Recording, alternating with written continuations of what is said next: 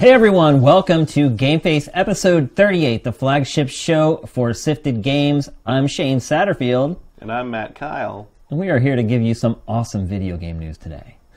Awesome. awesome. Is it awesome? Yep, all the games are coming out. We got some great stuff to talk about. Uh, let's see if I have any housekeeping stuff to keep track of.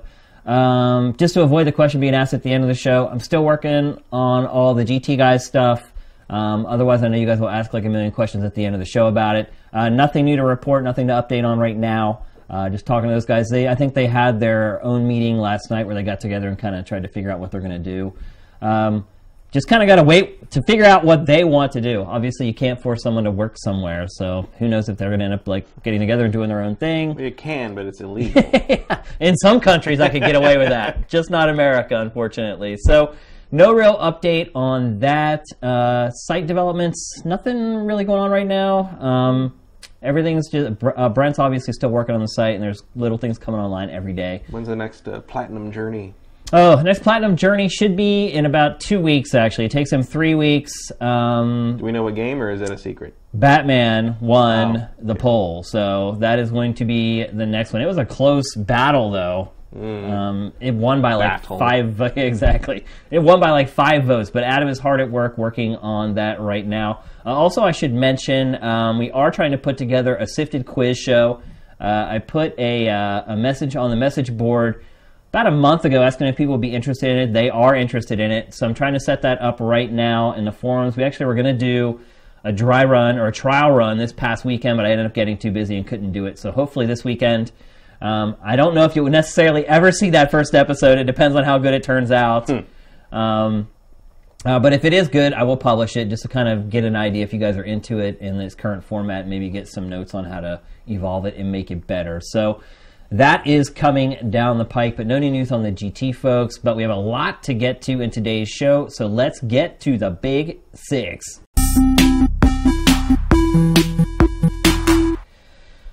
Overwatch, Matt. I feel I don't know. I haven't played it.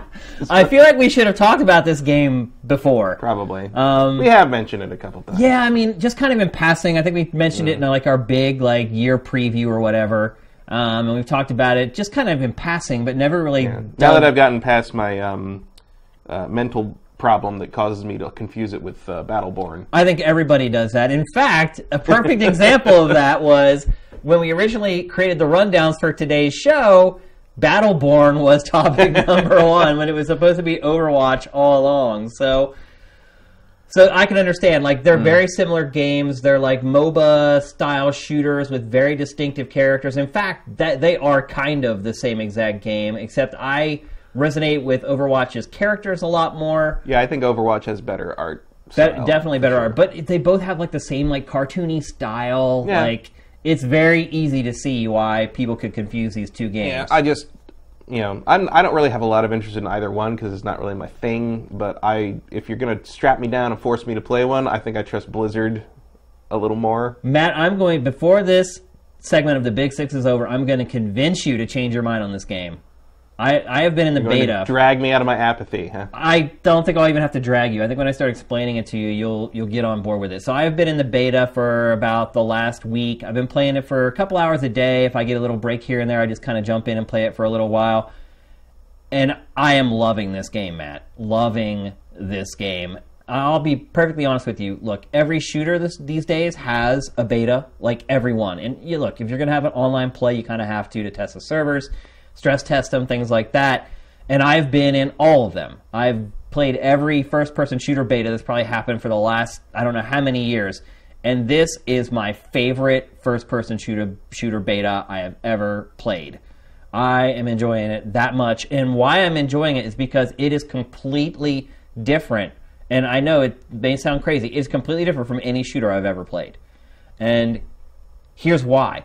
Because it is set up like a MOBA. And one thing I will say that's a little different between Overwatch and Battleborn is that Overwatch isn't set up blatantly like a MOBA. So I don't you don't play a lot of MOBAs, Matt, but basically how it works is you have three lanes. Mm-hmm. And, you know, people are assigned to each lane and it's your job to push that lane to the other team's base and then destroy the enemy's base. That's the basics mm-hmm. of a MOBA. And with border with border, not Borderlands. That's pretty funny.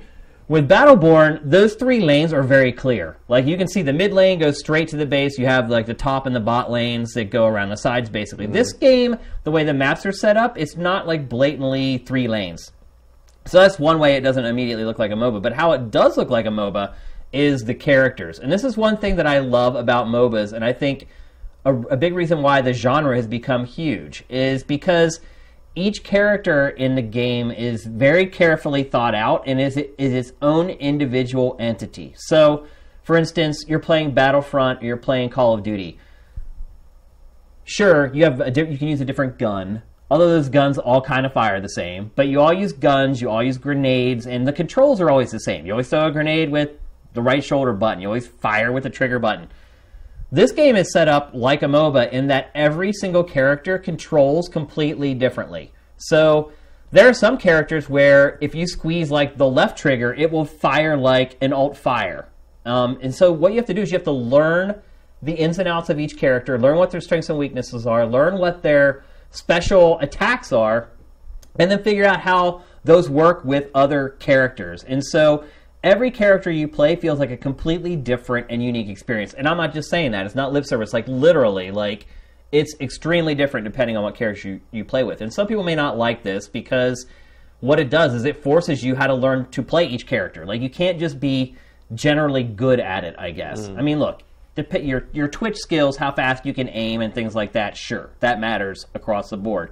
But everything else you have to relearn with each character. And I love that about this mm-hmm. game. I love that about MOBAs as well. It's like playing one character is not the same as playing another. Well, that's so why I've always, you know, I've never gotten deep into the MOBA thing, but I've always felt the closest, actually, the closest analog to a MOBA game, the MOBA genre was fighting games. Yeah. because it's about right. the characters, You're it's about learning right. each character, it's about learning the matchups. But even, but I, I would even counter that with even fighting games like Street Fighter V, for instance. You know, a lot of characters have half mm. circle towards, hit a button, quarter circle towards, hit a button for their moves. Like, that's not really how this game works at all. It really, that is where it's most like a MOBA, is that each character is like its own beast. And I guarantee you, people are going to start cosplaying these characters, and it's, they're going to become like little pop culture symbols, just like some of the characters in League of Legends are. And you're going to see people at conventions dressing like them, t shirts for the characters, things like that. Very smart on Blizzard's part as far as marketing and merchandising games. Like, it's a huge boon for it. Um, the game so far, what is included in the beta is pretty much just one game mode. Basically, it's like a capture and hold mode where the point moves, and uh, each character is like a class. So, for instance, you have tanks, you have uh, you have heavy melee characters, you have uh, really quick players who can teleport around and are, are more for attacking and assault. Um, and when you start each match and you're kind of in the matchmaking screen, it will show you the roles on your team that have yet to be filled. So you can make sure that even if you don't people don't know what they're doing, there's kind of a guy there to let them know like, "Hey, we're missing a tank here who can absorb damage while the other guys come in and like deal the damage."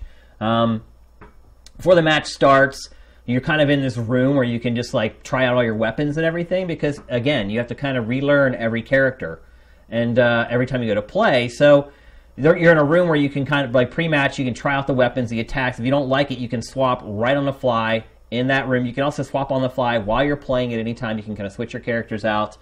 Um, it's just really refreshing because what I found is there's some people who were in the first beta who were really freaking good at the game, and I learned so much just by playing with those guys, watching what they do. Like, you know, there's healers, there's people who are just support characters who just run around and heal, heal, or you support spells because there's spells, there's crazy weapons. Like the creativity in the game is awesome. Like I'm I'm understanding now why the press on this game has been so positive over the last like month and a half, as far as like the press who got into the first beta. Um, it's crazy addictive. You feel like you you learn something every match to get a little bit better with your character. You learn how to work with other characters better with every match that you play. Um, characters complement each other. There's certain pairs that work well together when paired up.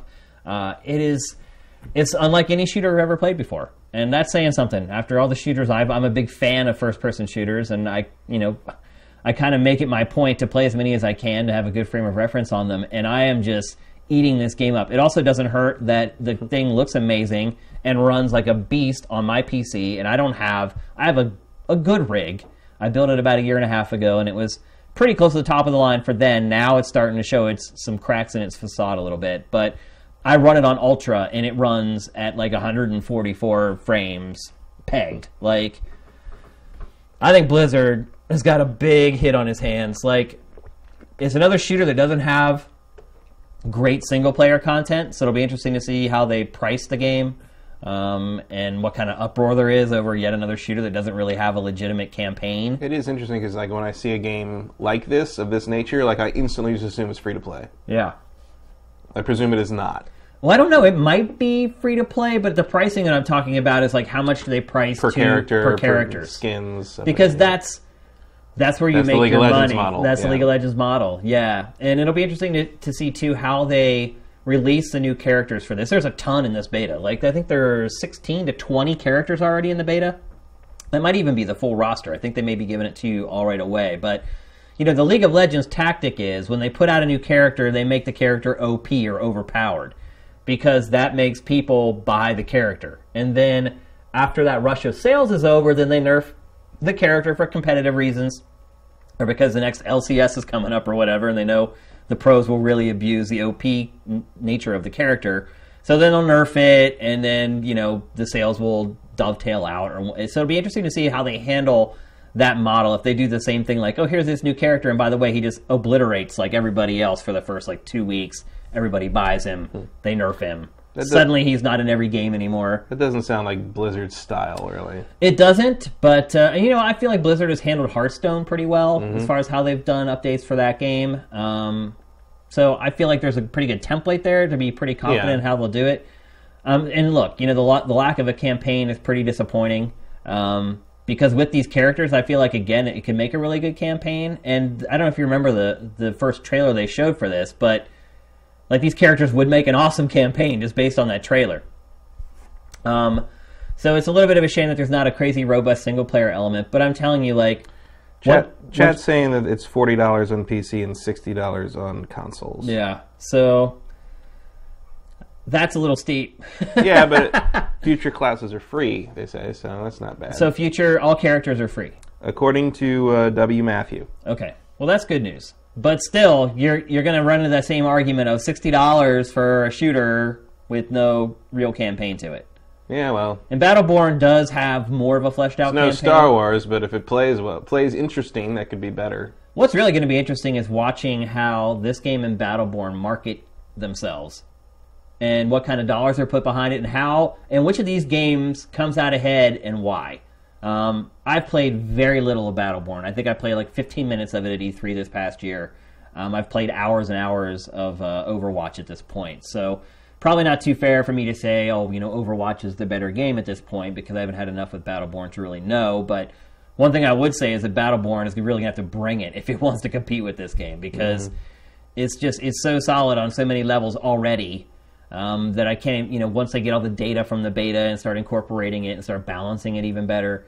Um, the other thing I liked about it too is that like I was able to jump into a game and I wasn't just getting slaughtered like right out of the gate. Like sure, people were playing that were a lot better than me, but there's so many opportunities to work with other characters um, in the game that once you kind of pick up on that, it's very easy to kind of kind of be that parasite following around the better players. And uh, sometimes they'll pick up on it and they'll like focus on you to make sure that they heal you and things like that. Uh, there's health pickups around the maps you can pick up. They don't give you a ton of health but it might be enough to just like get through that next skirmish without dying. Um, so there's a nice little rebounding mechanic there. Um, i'm just really impressed with it. And look i know you didn't get to play it so i knew this conversation was going to be a little one-sided. But uh, I like it so much that I felt like we really needed to dedicate some time to the game on uh, on Game Face because I do enjoy some support class playing in multiplayer now and then, so that's that might be enough for me to take a look.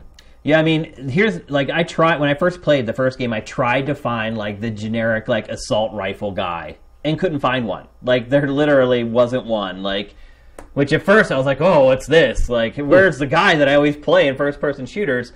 And then I just started looking around. I actually ended up settling on as my favorite character. This character that's basically a ripoff of Samus. It's a girl in like a power armor suit with a helmet and like arm cannons, and uh, she has like an unlimited like rocket launcher on one arm, and then you know, and like a lot of and traversal's a big part of it. Some characters can jump like hundred yards in the sky. Some of them just have one jump. Some have a double jump. Some have grapple hooks that they can use.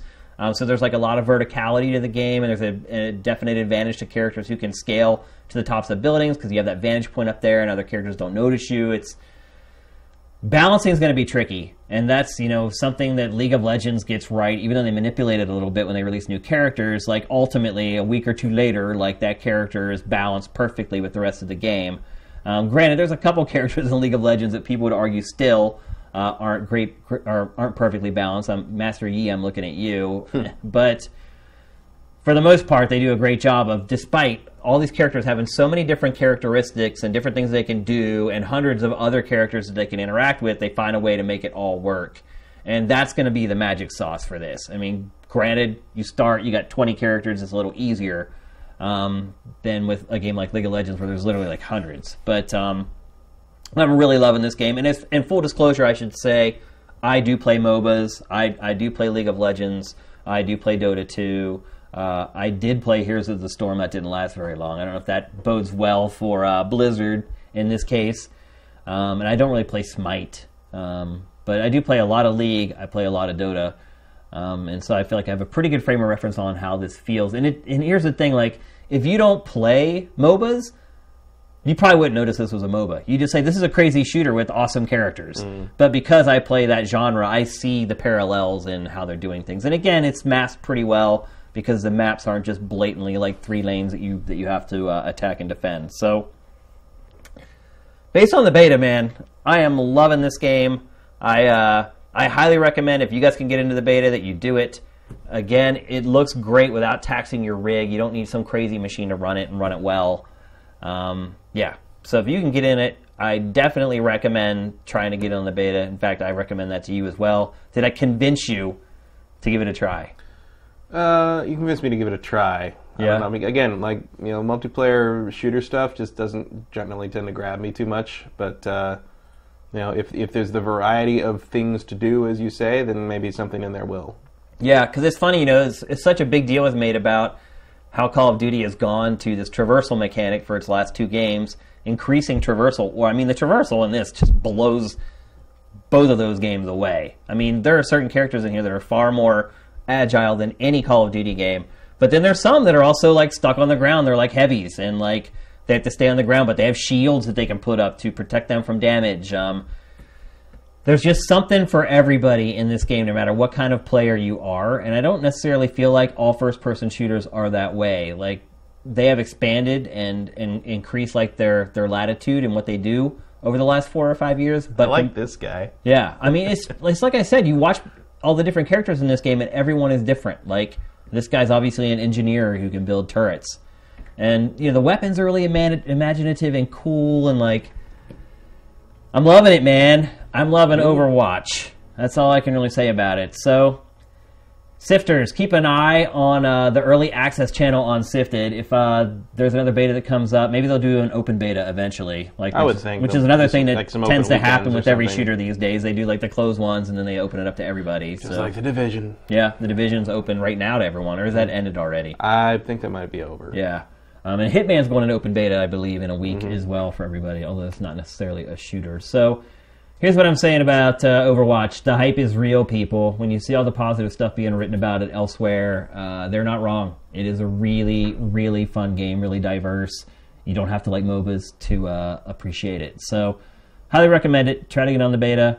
I'm really excited to check out the final product. So let's move on to the next topic of the Big Six. So VR helmet number 2 Mm-hmm. Cards on the table now. Stuff was leaking out the past week. They're like, oh, they're going to announce the price and the release date um, With the within pre- a week. Yeah, with the pre-orders right. going up. And the next day, like everything broke. Yeah, just get ahead of it, I guess. Yep. So eight hundred dollars, eight hundred U.S. dollars, seven hundred and ninety nine. Seven hundred ninety-nine U.S. dollars. April first, is that right? Pre-orders on the That 29th sounds of right, February. yeah. April first launch, I believe. Not a good launch day. No. Never, don't launch on April first. yeah, April first is a dicey date to do anything Yeah. really. If you want a lot of people to Don't show even up. leave the house if you can help Yeah. it at this point. If you work in internet or gaming or anything, like it's like you're gonna have a bad time. Yeah. Um. So, how, first of all, how are you feeling about that price, Matt? Nope. Nope.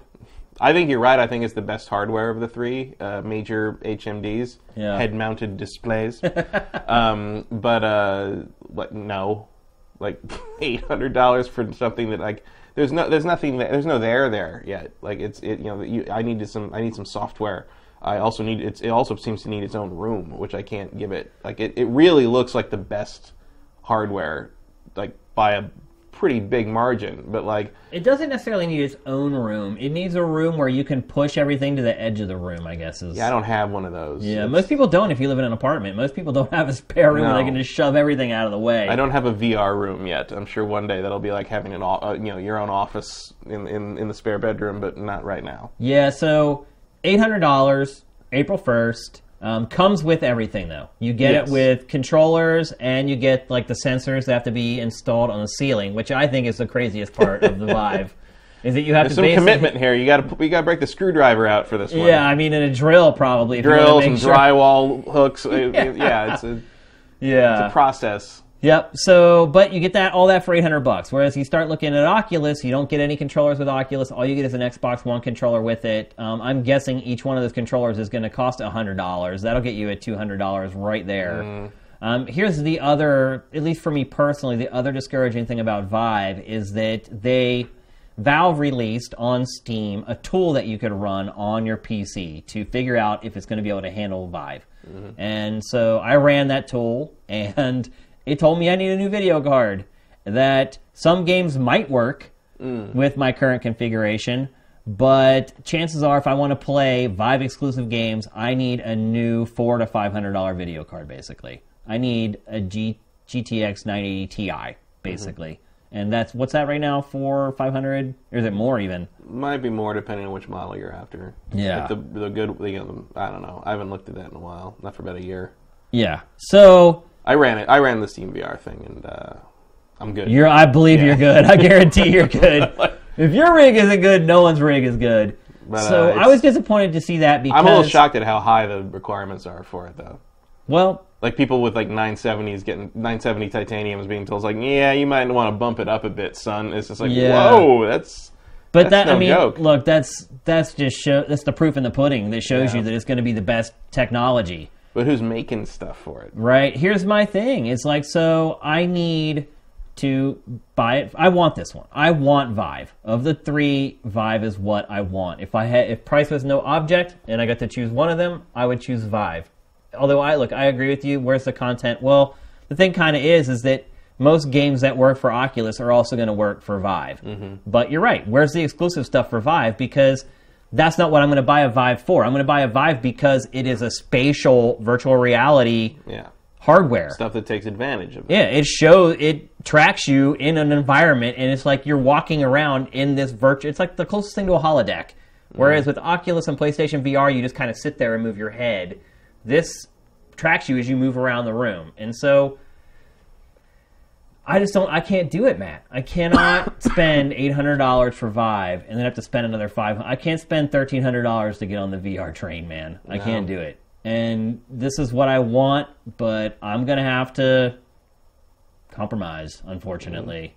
I think a lot of people are going to have to, and that's just the people that are that actively interested in this VR, you know, the first wave VR thing, which I, ju- I don't. I gotta say, while I am a believer that eventually VR will be a thing, possibly the thing, uh, I don't think it's these. I think we're looking. I think we're looking down the barrel of the Atari Twenty Six Hundred ColecoVision and the television. You right think? now of VR? It's it's way at the beginning, and I think we are going. To, I think the way most people are going to experience VR for the first time is going to be like we did in the arcades back in the day. I think we're going to have like VR centers, similar to like laser tag centers or like Dave and Buster's stuff, and you know, there's stuff like that now where you can like you know, like you. you I think there was a story on on Sifted that was uh, curated where it was like you put the headset on, you get like the things in your hands, and they run you through what's basically like a haunted house maze, and like you have to like push stuff aside, and like yeah. everything is an equivalent in the in the headset that you're seeing. You're pushing like cobwebs aside and it's like strings hanging from the ceiling and stuff, and it's all very. Conv- but I think that's how VR will sort of be experienced by the average consumer for quite you know like a few years until things get cheap enough to sort of justify inclusion in the home market uh, for the average consumer, and then and then those kind of like more center style things will vanish just the same way arcades did. Yeah, look, I think you're getting your money's worth with Vive. And when you talk about Oculus at 600, Vive at 800, if you just look at the hardware, you're getting Oh, yeah. you're getting your money's worth, but also the experience I don't think they're overpriced for what they are. I should make that clear. Like I don't think they're gouging us with those prices. I think that's just what they have to charge at this point. and uh, I think it's going to fail and fail miserably. Mm-hmm. I at that price, I mean, you are really talking only the rich boys with rich boy toys. I mean, no one's going to be able to afford it, and if you can't afford it, and if people can't afford it, and there's no installed base for it, no one's going to make games for it, and it's going to be one of these things where. You have this rush of games at the beginning, and as time goes on, as all the developers realize I can't make any money off of this, it's going to end up becoming a port dump for Oculus games, and you're going to get you're going to end up like Nintendo. You're going to get like two or three exclusive experiences per year on mm-hmm. the Vive, and that's not good enough for thirteen hundred dollars, man. It's just not. In addition to this other rig that I've built that also costs a lot of money, granted, you know, a year and a half ago or whatever, but you know, all in think about what you're talking about here because I don't think a fifteen hundred dollar PC will run the Vive personally, which is what you know what they're saying with uh, With Oculus. 1,500 all in with Oculus. Like a thousand dollar PC is not going to run Vive, so you're talking about at least fifteen hundred, two thousand dollar two thousand dollar PC, and then another eight hundred. I mean, you're talking about almost three thousand dollars all in to play Vive. Like, Like what? Yeah, That's the thing is like there's nothing there for me to be like, oh, I will spend three thousand dollars to be an X-wing pilot or be what you know in this Yeah. kind of thing, or to fight with a lightsaber in your. And it's coming out in, like, two And it's, and months. it's like, what do you? I, I don't.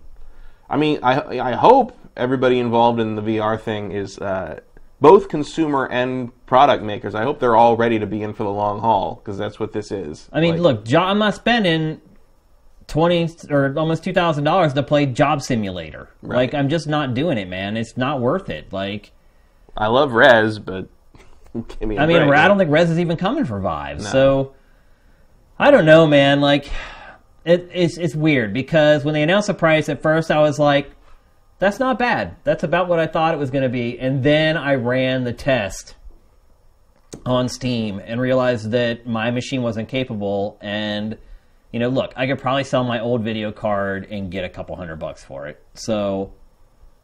But I don't want to. What I want to do is take that card and put it in another PC that's older so that it has a decent video card, one of the machines here in, in the office. So, I mean, technically, I could, you know, get a card for three hundred dollars net after I would sell that that old card, but man, I just don't know. It's discouraging. Like again, it was like I was excited. I was like, oh, hundred dollars, and then I found out I needed a new car, and I was like, well, crap. Like, convince my wife to spend that much money on VR is a really tough sell. Yeah, and then what if like you don't use it? Right. Then it's like a reminder. You're like sitting every- around waiting around for like the, the killer app to show up, and it's you know who knows. I mean, feel. I almost feel like I can almost prophesize Vive being like the Nintendo 64, like Mm. that same model where you're getting like one exclusive game like every six months to like ten months, and some are like really great and live up to expectations, and some of them that you wait four or five months for end up being not that great. Mm. But a, a Nintendo 64 costs 249 US dollars. There's a big difference. yeah, I mean, I can see a lot of parallels to sort of the weird peripheral thing, and just sort of that slowly dying off feature. You know, because I mean, I don't know how future proof these things are. You know, I don't know if like, are you still going to be able to use your Vive for VR games ten years from now? You would think so. You would hope so. I mean, obviously, something else will come out that has better fidelity, but you would think it would, at least for a while, would be backwards Mm-hmm. compatible with that new tech. You would hope. I mean, that's a whole new level. of, When you're like- spending that much money, you don't want to hope, though. You need No, to know. exactly. It's like hoping that there's going to be a good game. Like there is not. I think the vast majority of people are going to be in the wait and see mode for these things. And that's the thing. Like, look, if we if there's six if HTC, HTC is six months into sales of Vive, and there are like five hundred thousand of them out there, what's HTC going to do? Mm. They're going to bail. Yeah. Like, Is not. I mean, I mean, do we have any notion of like what sales expectations are? not at all. Nope, I haven't. They haven't announced really anything of what they expect, and I don't think any VR company is going to because it's very likely that it doesn't hit it. Yeah. And so, Well, maybe they just also don't know. Like I don't know It how could you be. how you even research that. but once you put that number out there and you don't hit it, now like, you've got a there's no way to yardstick. spin it. yeah. I- If you don't put the number out there, no matter how low the sales are, you can always say it's sold about or above our expectations, and Mm-hmm. you don't end up with egg on your face. So. I'm really discouraged, to be honest with you. I uh, was really excited for Vive, and uh, you know I doubt we're gonna get one cent for free to cover it. So and that's the other Mm-hmm. thing, like the hole in coverage. Like, Yeah, you actually do kind of have a good room for it here. oh, it'd be perfect. Like I could totally set it up in here, and we could do live streams. Like that's one thing that's gonna be really cool with VR if you can make sure that you get the video feed of what someone's seeing and can get that out of it, and then you know picture in mm. picture of you with the helmet on, especially with Vive. Like it could be really interesting to watch people play. Or what? What if can it be done? I don't know what that signal would be like, but what if you could watch a let's play of a VR game in VR, in your own like your own Vive at home? So like when you, while you're playing the game, I can stream your feed and I can see what you're seeing. But then it's like someone else is moving your head around. Oh and, yeah, like, you're out of control. you're It out probably make you sick. It'd make you dizzy. Yeah. Yeah. I don't know. But the, the, what I'm saying is the opportunities here for some really cool stuff. Yeah. Um, here, the other angle, we don't want to talk about this too much because we've talked about PlayStation VR so much on the show already, but this certainly opens the door for Sony to, to be the most successful. um, certainly the cheapest. Well, it also makes me nervous because now for Sony to come in as the cheap guy, they can come in at like $500. Like, I don't still think, high. But again, I don't think that's going to sell too well. I mean, if They're that, saying if that are, headset is more than the system, like you, the average person is going to look at it and be like, "What?" Like Yeah. it, especially considering how much stuff you need to play it. Imagine if they bundle it in and the bundle's like Well, it's $800. like eight hundred bucks. Yeah. Well, the system's like what three fifty now with Yeah. a, with like a bundled Call of Duty or Yeah. a bundled Uncharted. yeah. Damn, man. Yeah. I mean, that's VR is starting to really look dicey, man. It really is. Like, I think I'm starting to come around to your way of thinking. Like, it may just be too it's early. It's too much money. It's too much, and That's what happens when you launch a technology too early. It's too expensive. Yeah, But and, I lo- and I love like you know. I mean, I'm not saying the tech's bad. I'm not saying that I don't believe it. I've, I've used, I haven't used Vive, but I have used Oculus and PSVR, and I think they're great. Like Rez is amazing. Uh, Yeah. Eve Valkyrie is great. Is great as a flight sim fan, space flight sim fan from way back. Eve Valkyrie's like, just leave me here all day. I'll play this all day. Yeah. But like, will I spend six hundred dollars to do that? No. Like, and and like to say nothing to the people that think it's really cool and want to get involved, but you know, just literally don't have that kind of money to throw at an entertainment product. Yeah. Like it's you know it's.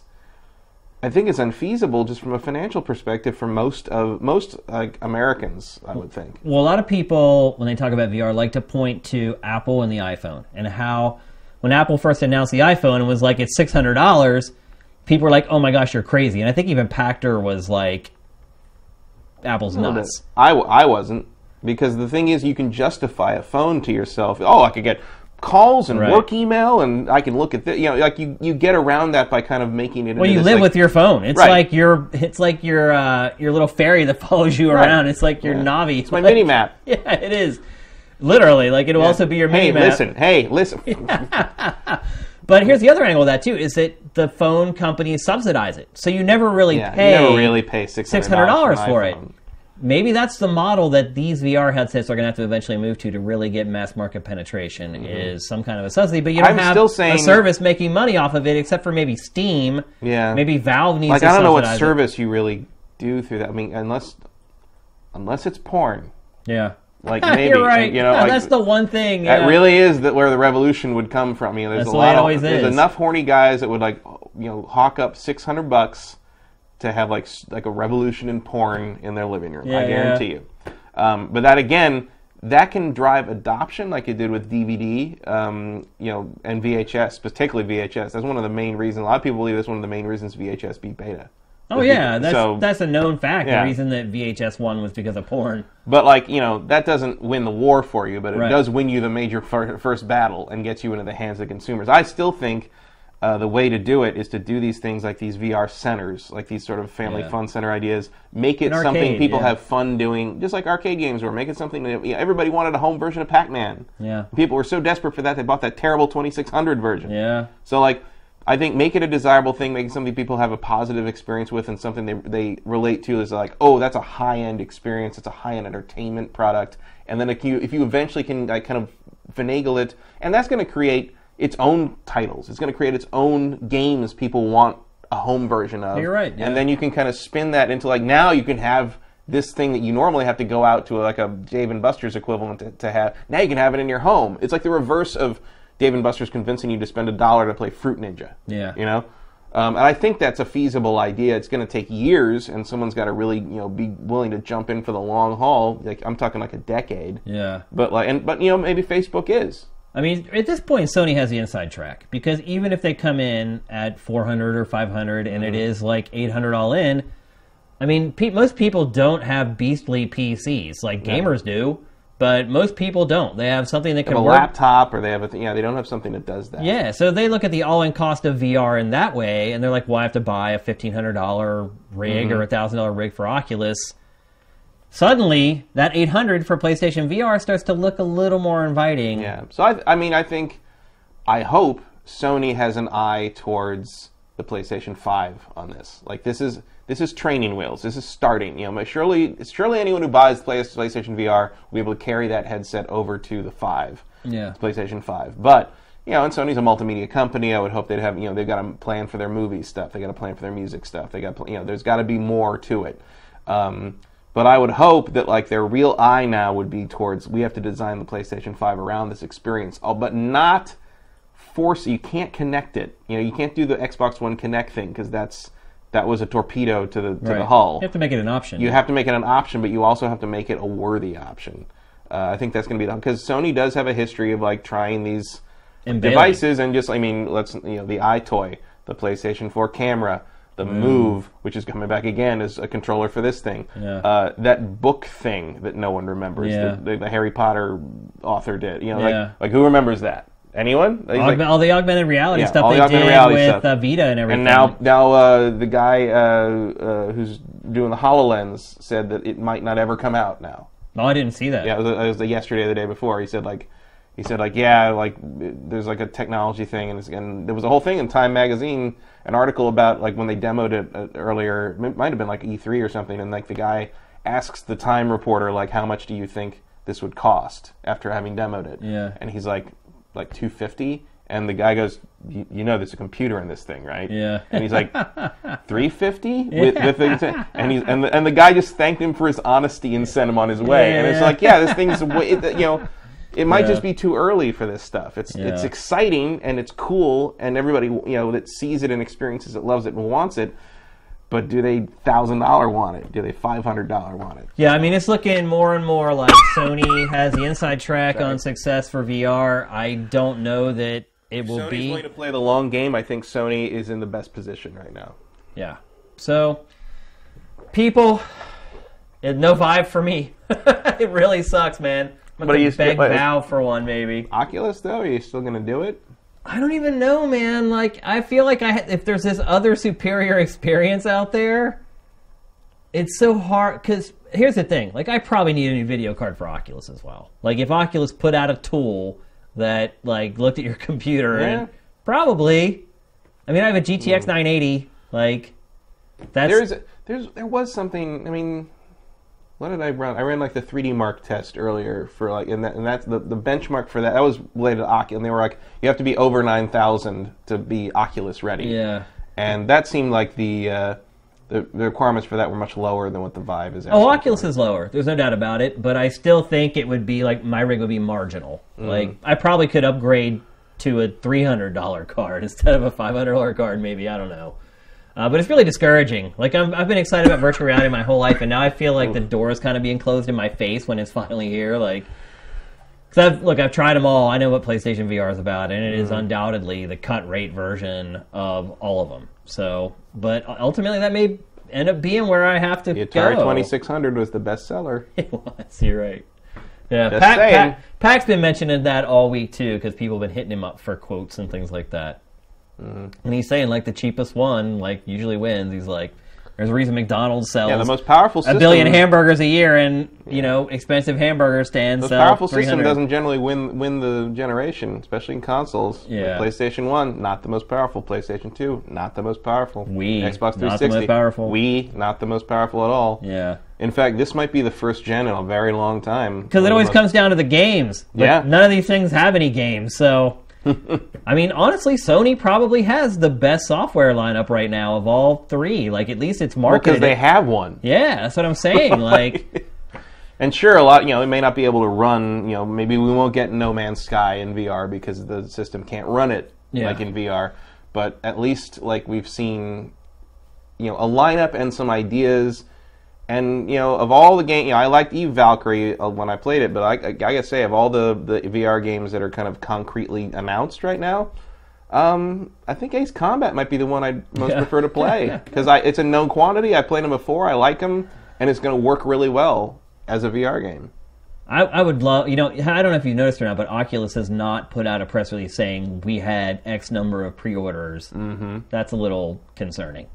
Well, we, they sold out their first wave, but like that first wave They was wouldn't also say how they big wouldn't say how big it was. Right. That first wave also includes you know several thousand backers that were Right. guaranteed their free unit, Yeah. and like.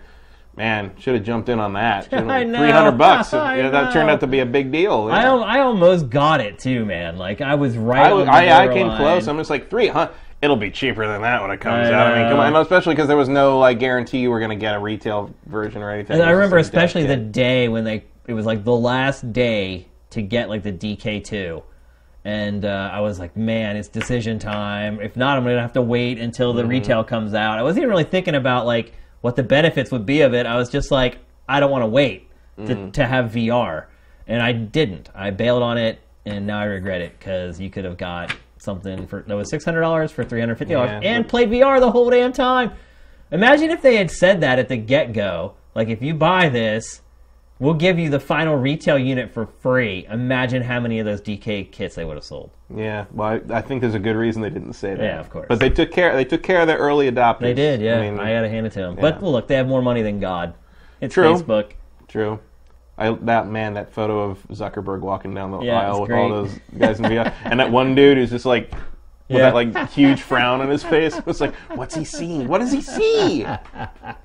My favorite, I posted that on Sifted uh, in the. In one I of the saw it. It articles, was and, like- hilarious. And somebody, and somebody responds like, "He's frowning because he has to come out someday." I'm just like, ah, that's a good. Spin. I like that. I like that spin. I'm, I'm, I'm, in, I'm, I'm going to go with that explanation. All right, so it's time to move on. I think it's pretty clear you're not buying one. You, we've known that for weeks No. about you. You weren't interested in buying any of these, and I I cannot buy the box. I am in Overwatch mode. I am- Honestly- I am waiting and seeing. Honestly, I think even if my wife gave me the okay to buy Vive, I just don't think I could do it in good conscience. Well, because you're a gamer. Yeah. You, you got to see the games first. I just also feel like spending that much money for something that isn't necessarily finished, it sends a bad message. It's like mm. people say, you always vote with your money, with how you spend your money. And I feel like throwing $800 towards that thing would be sending a, a bad message. Also, if the thing tanks and it's, I can get it for $400 in Yeah. like two months. Maybe it's just because we're old, but it's just like I feel like we know at this point, like you don't spend that much, that kind of money on potential. Yeah, it's Spend- risk. You It's a spend it risk. for the thing you want. Unless you're dirty rich. And Well, yeah. in that case, you just buy whatever the hell you want. So Even then, yeah, it's You dicey. Yeah, you're right. you don't get to be that rich by being stupid. You're right. That's a good point. All right, let's move on to the next topic. Nintendo, NX, Hmm. more stuff coming out every day. It seems like more rumors this week that it's coming out this year. Hurry up, and, E3! Hurry up and get here! and, Z- and more rumors I gotta Ze- see this thing. Zelda Q4 for both systems. I mean, there's every some developer. I should have put that in my fantasy draft. Yeah. NX coming out in Yeah. Q4 with Zelda. Because So- I'll tell you, if, if the NX doesn't come out this year, I say you don't see Zelda this year. I think they're that your Twilight Princess they can't hell do out of it. that. They can't do that. You would think. It has to come out. You're just saying that because out. I have Zelda on my fantasy team. no, I'm saying it because I think that's the absolute truth. I think it's if Zelda comes out this year, the NX comes out this year. I I disagree with that. But so we're not actually talking about Zelda. What we're going to talk about is we're going to talk about roundabout whether it's coming out this year or not. And mm-hmm. I feel like we got a pretty good clue this week that it's not. So one of the developers behind Ori and the Blind Forest, which is a game we both love, gorgeous game. Uh, you're seeing it right now. An Xbox One game, Xbox One and PC. The developer basically went on NeoGAF and posted a big diatribe about how his studio has been trying to contact Nintendo to get development kits for NX. And not only did Nintendo deny them a development kit, it never even bothered to respond to the developer about whether they were getting them or not. And so It's not like these guys are unknowns. Exactly. And uh, so the developer went on NeoGAF and just blew off Steam. and was basically like, you know, you can't operate this way in this day and age in the modern industry. Especially because this is why you're in trouble. Well, here's well, I would say that's part of the reasons why they're in trouble because they have no third party support. But here's the thing: so Nintendo's always done it this way, which probably wrong and the wrong way to go about it. Particularly, like he said, in today's day and age, like you can't really operate that way. So just saying Nintendo's always done it that way, that's an excuse that I hate for anything when people say that's the way it's always been. Like I hate when people say that. Like that just means like you're, you're satisfied with what you've got and you're not you're you don't want- you're not demanding progress or progression. So Nintendo's always done it this way. It goes out and it has meetings with the partners it wants to partner with. EA, there was rumors swirling this week that Nintendo was meeting with EA. Of course it is. It's mm-hmm. meeting with every major third-party publisher right now. Breaking news, Sifted exclusive. Nintendo's meeting with Capcom, Nintendo's hmm. meeting with Namco, Nintendo it is meeting with everybody right now. It's Probably not Konami. I mean, why bother? They have no games. We have, we have a pachinko collection Yeah. on NX. So, newsflash: Nintendo is meeting with publishers right now, trying to get them to make NX games. No shit, Sherlock. That's not a story. So, it's always done it this way. It goes out to the major publishers. It tries to get them on for launch. It usually succeeds. Mm-hmm. It gets them on for launch, and then nobody buys the games, and then the third-party publishers go away. Mm. That's how it works. So, here's what happens: all those games come out and then there's nothing. Like with the Wii U, 21, 22 games at launch, and then after launch, it was just flatline because the third party publishers, all their games didn't sell at launch because, in all honesty, all the games were games that were already available for Xbox 360 and PlayStation 3. So you're basically counting on anybody who buys a Wii U doesn't own these other consoles, which is foolish. Sure, there's Nintendo fans out there who maybe only owned a Wii, but there aren't that many. So the games don't sell because they were rehashes of games that people had already played with gamepad functionality added to them. So nobody buys them. Publishers bail. Ubisoft, in fact, went so was so bold as to say we have another game done for Wii U that we're not going to release because we don't feel like anyone will buy it. So the problem is once that happens, there's nothing there to fill in the gaps, and mm. that's why they need developers like the developer behind the excellent Ori and the Blind Forest to be there creating games to fill in those holes and gaps. And that, to me, is where Nintendo is being very short-sighted with this. It's also really discouraging because it shows that it hasn't learned like any lessons. Even with the new CEO, it's it's it's the definition of insanity. Doing the same thing over and expecting a, a different result. It It's a definition of Nintendo. Yeah, I mean, it also shows to me that the, the system's probably not coming out this this year. If you don't have enough dev kits to send to a developer like that, which look, they're an indie developer, but top shelf indie developer Yeah. has created amazing games, could make an amazing game for your system, and you don't have kits for those people. It just shows me that the, the system is still really early if they're not mass producing the dev kits yet. So, leads me to believe that it's not coming out this year at all. But I, I do not agree with you that that also means that Zelda's not coming out this year. I think they, if when worse comes to worse, they will release it. It is for the possible they want you to buy Zelda twice, but um, Well, they're doing it with don't know. Twilight Princess right now. true. But that's at least several years apart. Um, I don't know. I I think you may be giving Nintendo a little too much credit on this one. I What do you think- mean? I think they may have a limited number of dev kits. I think they may be handing them out to their third-party people that they that they are after. Uh, I think they want you know ports of of current upcoming games that will be alongside the other systems. So if you buy an NX, you don't feel like you're missing out by you know moving there instead of not having a PlayStation or whatever. So like. I mean, I, Mass Effect Andromeda keeps coming in my head, but that's not coming out this year, so it's not a good example. But like, you know, going to Activision, Yes, it is. no. Active, going to Activision and saying, "I want, you know, we want this year's Call of Duty on the NX. Can you do it with this hardware? Can you, you know, we want this year's um, not Assassin's Creed, but whatever ta- is taking Assassin's Creed's launch place, you know, launch Watch day Dogs place. Probably 2. Watch Dogs too. Yeah. So I think they're going to them and saying, "Can can you give us ports by this time this year?" And they're either saying like, "Yeah, sure," or no, because I think it's going to be a more standard architecture that doesn't require them to like kind of come up. Because like there was a story. Um, that Ubisoft, uh, ex Ubisoft employee, posted kind of his whole history, and he told the story of how like he and this little team were handed the uh, the Wii U dev kit and said like make Assassin's Creed 3 work on it, and they didn't know if they could, but they got it done. They got all these you know the gamepad functioning. Basically, it was like they had to make their own a special version of the game for that. I don't That's think been the, their problem with Yeah. Nintendo for the last ten years. I hope, and I'm hoping that the, the NX is not going to be that. It's just going to be a more, More than standard 10 system. years. So uh, it doesn't convince me that they are, you know, that they're not. Com- it's not coming out this year. It it just convinces me that like they're probably making the same mistakes again. How can they though? I don't know, but according to the Ori and the Blind Forest guy, they just did. yeah, Because why wouldn't you want that team on your team?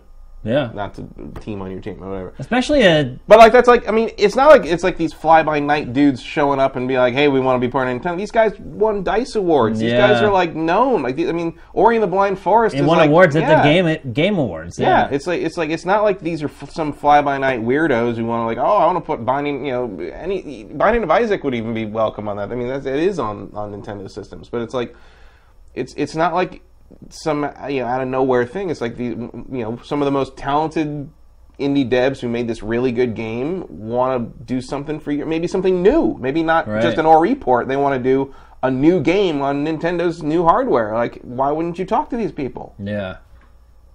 Here's the thing: Nintendo is walled off like in its own world. Like they're the only. So you know, when you work in the industry, you meet PR people who work in house for Sony, mm-hmm. Microsoft, Nintendo. When you meet Nintendo reps who actually work like in the development part of the company and aren't like PR or marketing, mm-hmm.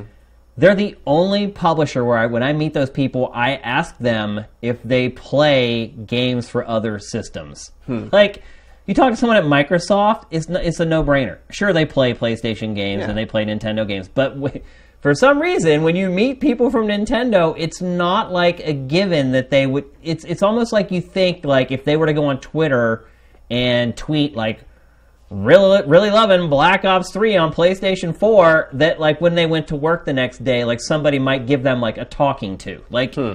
that's kind of the atmosphere at Nintendo. I mean, it, it you know, it goes back to that that whole thing where the the one guy that worked at the treehouse like went on that podcast and said a couple things that weren't even really all that bad and still got fired from Nintendo. It's like they have a reputation in the industry and they've earned it. It's not just like people have fabricated it out of nowhere. They live in this weird, like, boxed off from everybody else. Something of a treehouse, one might say. Yeah, say. exactly. Like they they're aloof, I guess is the best way to put it, and they don't always look at what everyone else is doing. And look, in some ways that's good because it, it causes them to innovate and think about things differently. But there's just certain like staples of how the industry works where you have to play ball if you want to be successful. And one of those is getting your dev kits out really early to developers so they can make games for your hardware. Like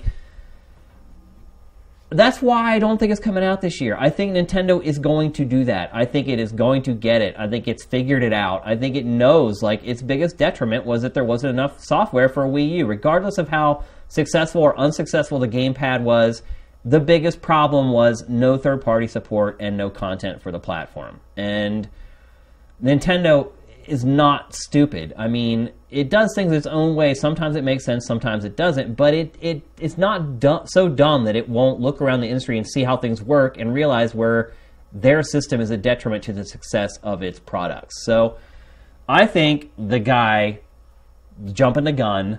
I think he's hearing all these rumors, and if he's on NeoGaf, he's seeing the rumors every day because those NeoGaf, some of the f- Nintendo fanboys on NeoGaf are hardcore. Oh, yeah. It will latch on to any little bit of anything to start a thread or post in a thread. And so if you're living on NeoGaf and you're seeing this every day and you're you're spending a lot of time on them, I can see Living where on NeoGaf would be a great reality show. it would be. I can see where a developer, if he spent a lot of time on there, might be like oh my god, like the train is passing us by. Like there's all these leaks coming out, which half of them probably aren't even true. But he's seeing this stuff coming out. He's like, why aren't we involved in this? Why don't I know anything about the NX? And I'm a developer. And it goes back to what Pachter said in Pachter Factor like a month or two ago. He talks to developers and publishers, and none of them had dev kits. So I just refuse to believe that Nintendo would be so dumb to repeat the same mistakes again. I think it won't. I think when it has dev kits, it will get them out to these people. I don't think it's going to be an exclusive thing at all. I think it knows what it needs to do. What's holding it back is announcing the system because it's so paranoid about people leaking information about it. Like, look, no one's going to copy your ideas, Nintendo. If they do, they're going to wait till next generation and copy it, like Sony tried to do with Move, and it failed miserably. Like, I think we've we've pretty much shown that like copying Nintendo doesn't work out for anyone, really. Even Nintendo sometimes. yeah, Um, and at this point, no one's in any position to do it. Like they, you know, like Sony's committed to how they're doing the PS4. Microsoft's committed to how they're doing the Xbox One. Like no one's gonna pivot just to like whatever idea you have is probably not good enough to warrant a complete corporate changeover Or overhaul, Like, you know, yeah. it's like I feel like you're I just Oh, we have- get out there and do it. Oh, we've invested two billion dollars in R and D for the PlayStation Five. Well, let's just trash all that money we spent because Nintendo's doing this thing that now we need to pivot and do. Like, it's not going to happen. No, like, you're not going to suddenly convince Sony. It's like, oh, the PlayStation 5 should include the Vita 2. Yeah, and You look, know- if your idea is so easy to replicate that it doesn't cost that much money, then it's probably not as good as you think anyway. So, I just, I, I just And really, I think- think what, what the NX should be or needs to be is a modern video game console with Nintendo games on it. right. That's yeah. it. That'd be Give a me- good start. Yeah. Give me the 2016 version of the Super Nintendo. yeah. Done. That's all I want. I mean, I, I know that's all you want. I don't think that would be enough to make Nintendo a smashing success with NX personally. But, no, but it might at least help it be competitive again. Like, Yeah. because like for how long have we been? Ta- you talk about Microsoft and Sony. Oh, and Nintendo's over here. Yeah. You know, and Well, the sometimes Wii well, sometimes. Nintendo's over. Well, the Wii, yeah, but Nintendo's over here because Nintendo is off in its own fucking crazy multi-billion selling world. It, it was like you know, yeah, the Wii is going crazy, but we have nothing to talk about because everybody's just playing Wii playing carnival games. You know, like meanwhile, we're it, it, it's it's kind of its own entity, and sometimes that's really good for Nintendo, and sometimes it's oh, really oh, it's always for good for Nintendo.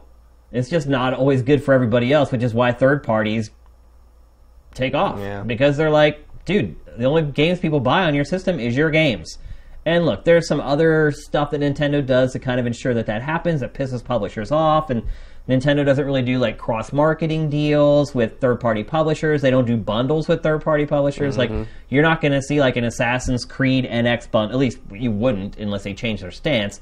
There was no Assassin's Creed Wii U bundle. There was no Ninja Gaiden Razor's Edge bundle. There was no well, Batman. probably not a bad.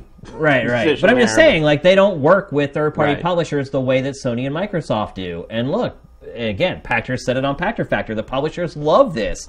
When they, even though they're getting less for each game, they're totally fine if they can get a little less and get it packed in with the system because Mm-hmm. it sells, it guarantees to sell more games. Basically, got a captive audience. You have the long tail now for revenue with DLC and things like that. So Nintendo just doesn't play ball with third party publishers in any way, shape, or form. And it finally got to the point where it's just, it's more than bit them in the ass. It's bit their ass clean off. Like, that's pretty much what's happened. And I think Nintendo was too smart to not realize that. I think it will change the way it works with the third party publishers for the NX. It has to, or it will not succeed. I'm it- sure there's a lot of people in Nintendo that realize that. My question remains can those people that are smart enough to realize that convince the very conservative board of directors at Nintendo Japan that that is what they need to do? The bigger question is what's going to happen in Nintendo when that mobile money starts rolling in? Mm-hmm. Because you know, right now Nintendo's like, oh, we're just dipping our foot in the water, Right. But when you're when you're out. fighting like the tooth and nail battle in the console market and all of a sudden Pokemon Go starts pouring gold pieces into your in your coffers, it's that that one that other direction is going to look pretty nice. That's exactly what I'm saying, man. Like it could, you know, Nintendo mobile future, not that far fetched. Because No. I believe its games on mobile are just going to annihilate any amount of money it ever made on the DS or the 3DS. Mm. Look, man, if the Game Boy. Pokemon Go is what it has the potential to be, like that could that could be a watershed moment in mobile gaming. period. For sure. Yeah. Like that could change everything. yep. 'Cause- and let's not forget, Nintendo has a history of doing that, like stepping into a into a into a pool that's already been swum in and being like, "Hey, what if we did it like this?" And then, boom, it explodes. You know, they did it with the NES. Yeah. They did it with. Uh, well, they did it with the analog controller. Yeah. large. I mean, the Saturn The beat them to the yeah. punch for analog, but the, the, the Nintendo 64 made it mandatory when they figured out Mario 64 and how that all worked. The games still take lessons from Mario 64 to this day. And the Z Zelda, trigger on Zelda, the Z yeah. trigger targeting thing, still used, Oh, still yeah. used today. Yep. And it will be probably for a Yeah. long time. So like that, you know, Pokemon Go should be the thing everybody's got their eye on. I mean, the NX is a big question mark, but I think like Pokemon Go, if they, you know, because like that kind of out there, get out there and do the real Pokemon thing with like you know with, with the the augmented augmented reality stuff, like that could be huge. It could be huge and addictive on on the level the original Pokemon was. Yep. Not only do I not think that NX is coming this year, I also think it would be a monumental mistake to release NX this year. I think you're probably right, but I still think it's coming this year. Wow. Well, we shall see. It's time to move on to the next topic of the Big Six. So this is a fun one, unless you're a game that we pick. So Yeah, So Failcast 2016. basically, we're trying to forecast games that we think are going to do really poor sales-wise, not with the critics, but and not that they'll be bad games. Yeah. just Prominent games, basically, that we feel like may not get a fair shake, or even if they do, they ultimately do not do well at retail. Matt, we're be- both going to pick two games apiece. Mm-hmm. Matt, what is your first pick? Uh, my first pick, which dovetails nicely into what we're just about, is Star Fox Zero. Yeah. Um, I played Star Fox at E3 last year, and I really liked it. I I liked it a lot. Uh, I'm a fan of that series, and I uh, it's one of the games that has pushed me to get pushed me to get a Wii U, which I did uh, on Black Friday for the right price. Uh, by the way, I'm really surprised to hear you say that you really liked it. I did because I like flying stuff and I like the extra aiming thing. I, I'm not saying I loved it. I'm just saying like, oh, it's cool. Star Fox. Star Fox is bad. I like Star Fox. I don't. I, do don't- too, but I didn't like that aiming with the gamepad thing at all. I kind of did. I don't, I don't. I don't blame people that didn't. But I was like, oh, this. Kind mean, of it neat- works. It works. It's fine. Um, but I don't think it's going to sell. I think you know. I've already seen to even like the They're so, diehard but fans. they're so desperate for software on Wii U. Yeah, no, but I don't, I don't think it matters. Like I've seen too many people who are like diehard Nintendo fans even say like, "Oh, I don't like the, like, you know, they don't think it looks good. It looks too much of a rehash." Or like, "I don't want to aim with a thing." Assuming they even do that because it sounds like they might have re revamped this thing from the ground up a little bit with the delay. Um, and I think a lot of people have just sort of moved on from the Wii U in general. I don't think there's enough people left to make it a big hit. Star Fox has also always always kind of sold low for a Nintendo main franchise, and frankly, I think this is going to be you know Yeah, I think Star Fox 64 sold a couple million copies. because there was nothing else like it at the time. But like you Oh, know, yeah. they haven't given us any. You know, Star Fox Adventures wasn't you know really the same thing. But like you know, Not even close. It's been relegated to like you know DS games and. You know, Well, then ro- the Namco re- made one. It was called Star Fox Assault, Yeah. which was like a sh- like a like a strategy foot shooter third person thing, shooter yeah. where you had like a rocket launcher on your shoulder. Like, yeah. Well, here's was the problem: like Nintendo will not make these games itself. Like, Yeah. why does it keep farming out this series to everybody else? Why doesn't They it make the same its thing own to first party They game? they- you know, the Metroid got farmed out to Team Ninja. It's like I think this is going to be the same thing as with like something like Other M, where it's just like it's not going to perform to expectations, and they're going to kick the series back in the vault, and we'll see it referenced periodically by like Animal Crossing and Smash Brothers, and that'll be that for years and years and years. Why here? Why does this game look so bad? I mean, I don't know. Platinum made Bayonetta 2 on the Wii U that looks amazing. Why does this game look so crap? I mean, the environments are just barren, and yet the ships and everything are made out of like eight polygons. And obviously, I'm exaggerating, but where's all the processing power going for this game, man? I don't, know. well, get in, it. well, in part it's an art style choice, and I think part of it is they're they're being held back by the original Star Fox look. Like it's like why do you, why don't the, just like redesign the Arwings? The Arwings. I mean, look, they made look the like they look when they really could use eight polygons Yeah, to build exactly. the Arwing. like all the stuff in this game is was designed when it really was that low poly on the Super Yeah. Nintendo. Like it's you know why not revamp it into something like recognizable but like more modern looking? And they just don't do it. I think you know continually the lesson of the Wii U with you know that they're going to I mean right or wrong I think they're going to take the lesson they're going to take from the Wii U a lot of these things is like their old franchises done the way they've always been done don't quite work they don't work the way they wanted them to work Uh, whereas the new stuff like Splatoon or Mario Maker blow up, and like that's Yeah. their that's what they're going to focus on is like new IP and new ways to use the old IP.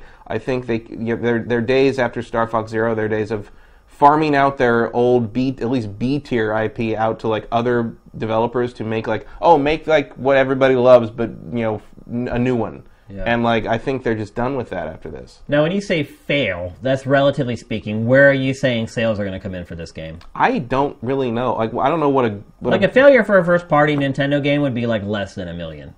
I think it'll sell less than a million. Really? Yeah. I think it'll sell more than a million. You think? Yeah.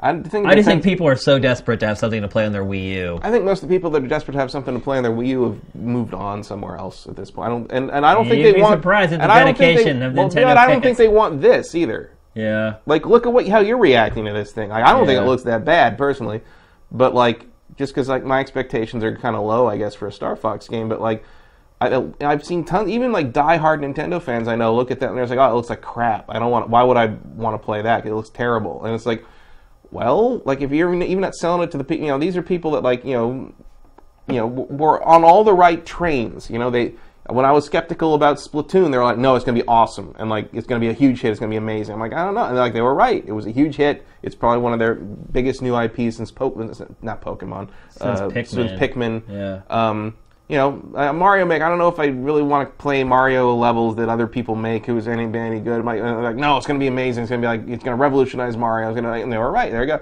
But those same people are looking at this and being like, this is this is just shovelware. This Yeah. is Star Fox shovelware. And I don't know if I agree with them on that because I pl- liked what I played of it.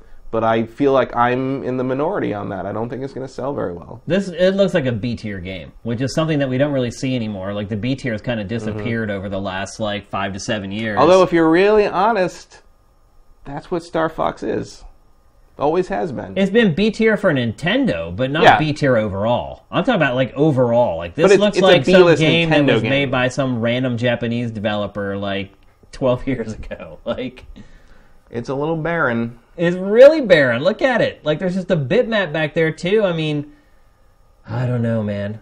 I agree with you. It's not going to sell up to typical Nintendo standards, but I do think it will sell a million copies.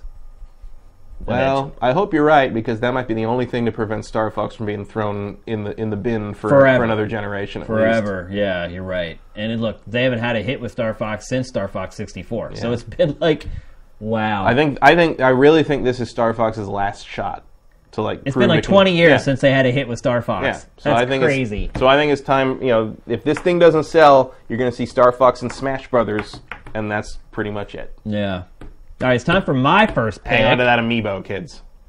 My pick for Failcast 2016, my first pick is Mirror's Edge Catalyst. Hmm. First game didn't sell well. This game's been delayed. Just looking at like how it tracks on Sifted as far as the interest from our users, um, it seems like it's all but evaporated already. Like the interest Mm-hmm. in the game. Um, they haven't put out a ton of media for it, but the last thing that came out did not do really well on the site. Um, I think maybe some of that might be people are just like, just give it to me already. It could be. I mean, look, it has a built-in audience. Like again, I don't think it's going to tank like sell hundred thousand copies tank. But when you're talking about EA selling like a million, co- a million copies of this game is not worth the investment that they've put into it and the investment they're going to put into marketing it and all that type of stuff. So. I'm excited for the game. I can't wait to play it. I was a real fan, big fan of the first one. I just think it's a niche style game. I think it has a niche look to it. Um, they weren't able to convince people to buy it last time, and the game was pretty well executed the first time around. I was honestly shocked to hear that EA was making a sequel to this game based upon how the first one did. I appreciate it very much. I feel like it's EA kind of throwing a bone to the fans of the game and the people who are and people who are fans of just more interesting games in general kind of like what they did with Unravel as well. I kind of like the new direction EA's going here with not just making sure that they're selling like crazy Star mm-hmm. Wars Battlefront with every release. So They always kind of go through they go through a phase like that every once in a while. I think the first Mirror's Edge was kind of a product of that. too. yeah. Well, they were putting out a lot more games back Yeah. then too. I mean, they had a couple games that were like misses, like Dante's Inferno and things like that around that same era. So Mm. Oh man, I always forget they're the ones who made that. yeah, well, they polished it. Or did they develop it? I They can't published. I don't remember who who actually developed that, but that was like that and this and uh, Dead Space, which turned out well for them. And so, Well, the first couple.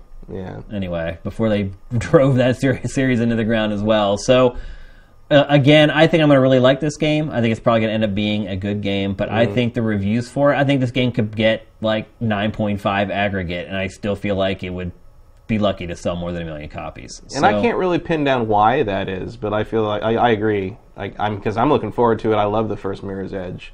Um, I even like the the iOS game, um, but like because I just like that world. But uh, yeah, I feel like this is I feel like this game's going to get ignored by the mainstream public. Yeah, I mean the other thing too is if it came out like now, which I think is when it was originally supposed to come out, I feel like it would have had a better chance mm-hmm. because you know releases one there's like two big ones a month right now. And so if you're the third big one in a month right now, you probably aren't going to get overshadowed. But the farther you go into the year, Yeah. the more competition you have. And uh, putting this game, and here's the problem: it's like putting this game up against like any first-person shooter. Like a lot of people are going to go with the first-person shooter instead of the the quote unquote weird stylized parkour game. So I hope I'm wrong. I hope it does really well. I hope it sells 10 million copies and we get another one, but I have a feeling that that's not going to be the case, and this will probably be the last Mirror's Edge we ever uh, get a chance to play, unless somewhere on down the line, some little indie developer gets a license from EA for a discount. And uh, EA doesn't seem to do that much. Nope, no. Otherwise, we probably would have seen a new Starflight by now. exactly. So, uh, yeah, so that's my first pick. Matt, time for your second pick. My second pick is another game that I think I'm going to like, but I don't think is going to sell well. Uh, Mafia 3. Yeah, you on your uh, your fantasy team. Yes, I think it's going to review well. I think it's going to be a good game. I think it's going to be completely overlooked. Why? I just like on on the strength of rem- of remembering how they marketed the last two, uh, which is not uh, really uh, you know outside of the usual in industry sort of game enthusiast channels. Um, I feel like It's 2K though. I mean, it is 2K, but it's like 2K has stepped up its marketing game, man. They have, but I just don't know what you can do in a commercial for this thing that's gonna like sell it beyond. Say, oh, it's another crime game. You know, I'm excited because the mafia games are always a little deeper than that. They're a little better told than that, and there's some care and some love in those games, especially especially Mafia 2. Even though they didn't do anything with the open world, that open world was really well realized. Really compelling. Yeah. Yeah, even if it was just the thing you drove through to get to the next, you know, checkpoint. But like, like I feel like people are going to see this thing and it's be like, oh, it's just, it's like, you know, a wannabe LA Noire or something like that. You know, I, I, I don't know if it's gonna. I just don't see how you make this resonate with, you know, the people that make something a, a, a five million seller. 2K is great at marketing though, man. They Like, are, but I don't know. It just it's They Mafia. could, they could sell snow cones to an Eskimo. Like, Yeah, but it's Mafia. It's also Mafia Three, and people are like, oh, I didn't play the other two, so you know, there's that kind of weird thing to it. I just don't. I feel like this one's just gonna slide under the radar, and maybe That's gonna be for me, it's that my expectations are pretty low for it already. Like, I don't think the other Mafias sold that well. No. Mm-hmm. I think they did a million, two million when it was all said and done, like worldwide. Um, so maybe my expectations are too low to be disappointed by uh, the sales of this game. But I would guess it's probably going to do around the same, probably a million, two million sales when it's all said and done. maybe, but I I can see it being less than that. Which you're right though, because that's not a given. Because you look at Just Cause Three. Look at Street Fighter Five. Yeah, in Japan, did you see that? It only sold like forty thousand copies in the first week. I mean, to be fair, they're not, they're not counting digital. Right, That. So I think a lot of people. I bought it digital. Yeah. A lot of people are buying this. You know, something that has to be online all the time. Why something not? that's all multiplayer. Yeah. Why not just buy the digital one? Not have to put the disc in when you decide to play a couple rounds, right? Yeah. So I think like, but still, that's a massive shift from like physical to, to digital Yeah. for a game that's been you know traditionally a much stronger seller. And so I don't, you know, again, I don't think it's impossible, especially this year where like so many strong games are coming out. People got to make decisions yeah, they here and do. And you know, people clearly Well, then you toss VR into the whole thing, and if Yeah. people who are trying to get VR, like, if they buy, if someone buys a VR helmet, their chances of buying five games in a year is drastically Yeah. reduced. And the games that suffer, it's not Uncharted Four that suffers. or more. Remember, if you buy the Oculus, that's ten games. I know. And look, it's not games like Uncharted that loses sales, No. and it's not games like Zelda Wii U that It's loses sales. It's that game sales. you're interested in, but you can live without if you have to, like Just Cause Three or Mafia Three. Or, Just Cause 3 must have tanked hard, dude. I don't think I ever saw it in the top 10 of the month No. for NPD. It Didn't. never cracked the top 10. and it was that game was advertised to hell and back. Yep, and Mad Max, that's another one. Yep. I mean, again, those are comparable games. They're open world games, maybe a little bit of a niche kind Mm-hmm. and of Mad made by the same company actually. But and even you know Mad Max even ha was riding the, the, the you know the coattails of, the uh, film, yeah. one of the best action movies of the century. Yeah, for real. Nothing. Yeah, it did not do well. So I could see that. I could see. Should have made Furiosa a playable character, folks. Yeah. Well, I mean, the main character in the game doesn't isn't even the main character from the movie, though, right? I mean, Mad it- Max. Yeah. It's connected Roughly somehow, but looks it's like, like but as much as any of the, oh no, it's not actually Tom Hardy. Right. It doesn't look like Tom Hardy. Right. So why would they bring in? You just Well, mean it- the character. Yeah, Gotcha. but I mean, you know, it is supposed to be like the main bad guy is supposed to be the other son of Immortan Joe from Oh. the movie, and like there's the War Boys are in there, and the the buzzards with the spiky. Right, you know. right. Th- It's it's clearly the same universe, Yeah. but it's you know, and I think I think at one point you run into the like the little girl that he has the flashbacks of in the movie, but that's not very well explained. Right. So it was there. I mean, it was there if you wanted to play Mad Max. If you saw Mad Max, No one but Uh, cared. no one cared. Yeah. So I did. I cared. I, I, I think I'd agree with you on Mafia. I think it. I still think it'll end up doing a million or two when it's all said and done. But I hope so. I, I like but by 2K standards, that's a monumental failure, by the way. Yeah, like like 2K, 2K didn't make a game hoping for a million. Yeah, it doesn't work that way. Any game. because it also doesn't put out a ton of games. So when No. it does, it needs to make sure that they sell. So And I would think that this, pl- you know, if you're going to make a third Mafia game after this amount of time, I mean, it's been like what five years, yeah, uh, almost six years uh, since Mafia 2 came out. I think you're, you know, this is their play to kind of turn this into a bigger thing. You know, they want to they want to parlay this into a, you know, not a million, two million seller. They want a five, six million seller out of this thing, and I just don't think they're going to get it. I think I'd agree with that. My final pick is Which I was going to pick, but I figured you'd already picked it. yeah is uh, Homefront: The Revolution. Yeah, Maybe this isn't a fair pick because it's not very Uh, maybe nice. the expectation maybe the expectations aren't that great for this. But look, the but first why would you make it then? Right. The first game sold crazy well, though. That's the thing, which Yeah. is why I included it because the first game was like probably one of the bigger surprising successes of the entire last generation That was a marketing campaign that should be studied. Because it, the game rev- It's did the not only review reason. well. Yeah. it did not review well at all, and they played on. We've talked about it on the show before the whole patriotism angle. Like Mm-hmm. they're invading America, and we got to drive them off of our land. Blah blah blah. Well, here's the thing: like that gimmick doesn't really hold weight anymore. And this game is going to have to survive on its quality and being unique in some way, and it's just not. Mm-hmm. it's there's really nothing unique about this game. Like all the the betas that have happened. Even that, even the, the, the looking at the weapon, even that's from Deus Ex. yeah, There's right. nothing there. How many people are going to look at this game and be like, you know what? I'm going to put off buying the new Call of Duty for this, No. or I'm going to put off buying the new Battlefield for this if it comes out this year, which is looking increasingly like it's not. And it's also like, isn't this like May? Yeah. So it's right next to Doom. Yep.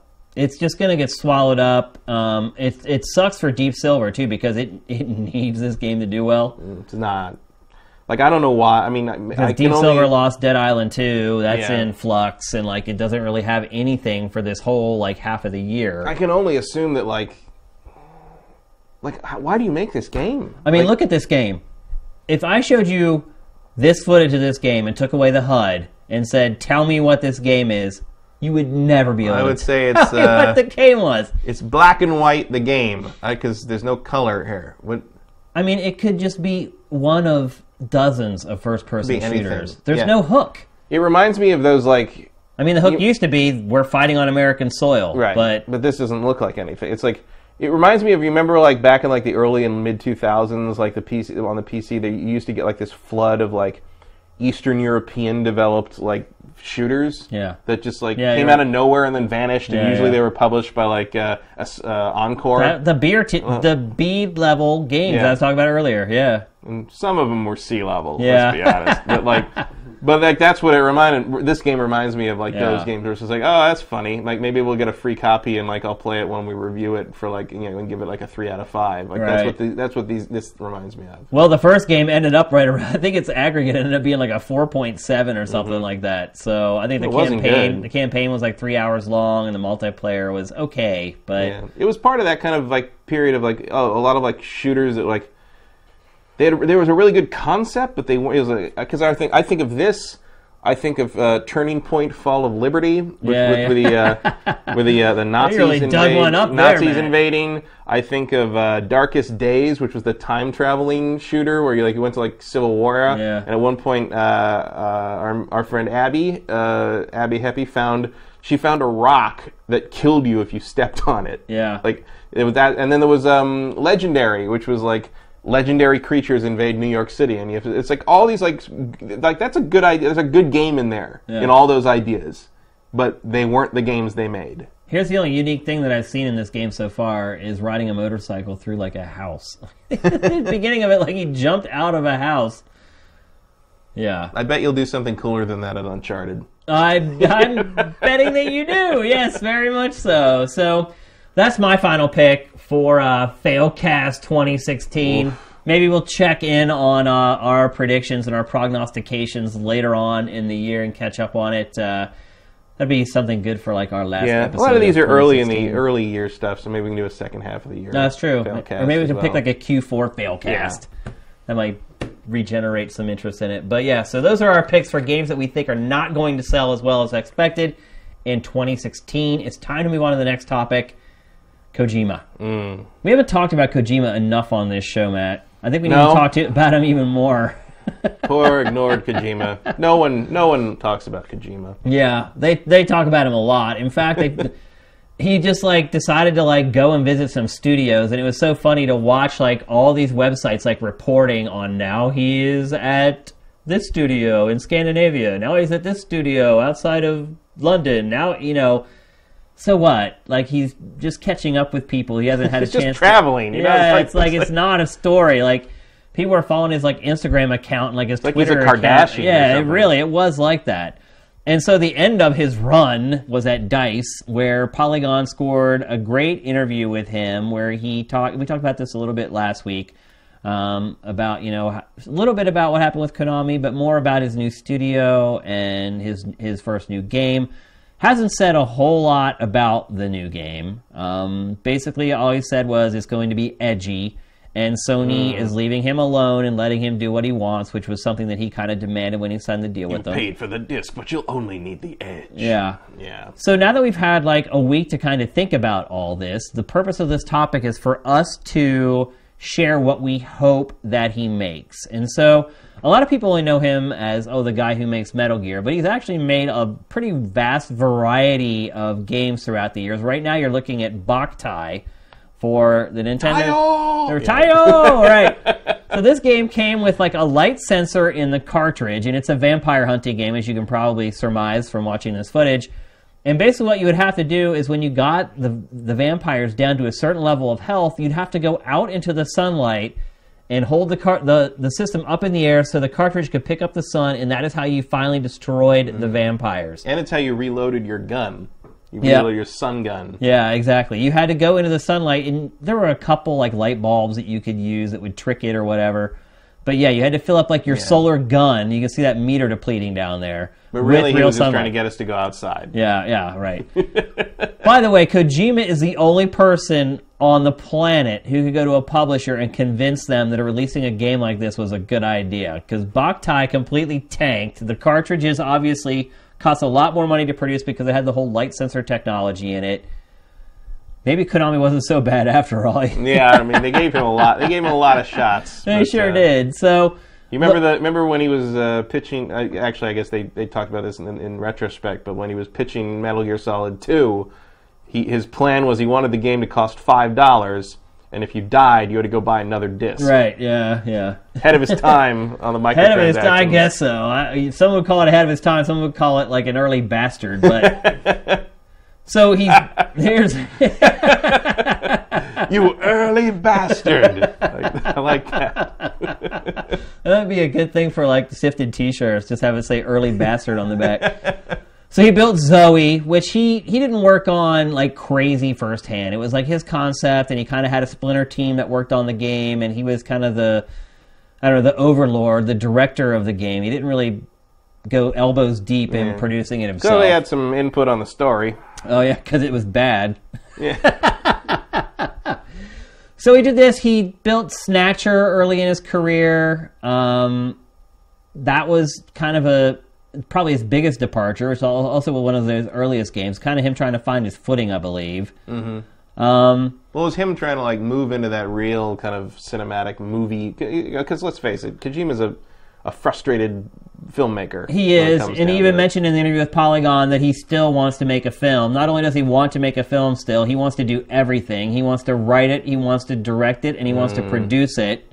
he played as like a damn fiddle. More like he wants to doom it. Like. Can you imagine like drama on the level of like Metal Gear Solid Four or Five, In like a on film. a film? Well, I can't imagine. That's called the Resident Evil movies. But Yeah, like, you're right. it's uh, let's not. Let's just not Yeah. do that. Somebody, Kojima needs that good buddy in his life who comes to him and can be honest with him and, and needs to tell him stop. like, I mean, everybody needs that person in their life. bro. For, for most people, it's like your wife or your husband. They're the person who's able to be completely brutally honest with you and be like, "Hey, mm. you're screwing this up. You're doing this wrong." And you, you can take it without getting pissed off. Like, We had hoped it would be Guillermo del Toro. Yeah, he needs someone in his life to be like, you are not a movie director. No. You make games that people love, and that's what you should do. And by the way, you should probably let somebody else direct the cinemas in your great video games. Yeah, I think he his the the best he could do for himself right now is to sort of take a stance as sort of an idea man Yeah. in charge of a team who then executes on his ideas cuz like I don't know I don't know how much of that he's been doing already but like there's been a lot of situations where I'm just like that could have used a rewrite. Oh, a lot of it. Like even Uh, Metal Gear Solid 5. Like, Oh yeah. Well, I mean, who knows what the story of that was if it was allowed to be a finished game? it would have been Um, even more bloated. Probably. I mean, it definitely would have been. Well, it's like I, I know there's people that love his stories, and it's, just I don't get it. I don't get it Like they're they're, I mean, they're all sort of on the level of say like Escape from New York, which clearly was a big influence on him. Like it kind of, but like It they're like all changed his life. yeah, but they're all sort of like B. To us, it was like a kind of cool, corny 80s film. Yeah, it's like everything's like an '80s level, '80s picture, like from a B, like a B picture from the '80s, and like that's about as far as these these games go. Which, granted, is sort of like pretty good for a video game, but at the same time, like there doesn't seem to be a lot of ambition beyond that. No. So I don't really understand, especially in the sense that like once you get into the, the, the, the visual fidelity and the gameplay variety of Metal Gear Solid 5, you would expect you'd want like the dramatic element to kind of elevate with that, and Right. it just doesn't. Okay, so with all this in mind, what kind of game do we want him to make? A collaboration Really? with other people. Yeah, I mean Anyone. that's kind of what he's been saying he's been doing, right? Yeah, I mean, I don't know. I think he needs more eyes on the product. I think um, he's going to have a lot of eyes on him from the consumer side, but from like the creative side, he needs a lot of input. I think if he really wants to be serious about this film thing, he's going to have to start like listening to other opinions and critiques from other professionals.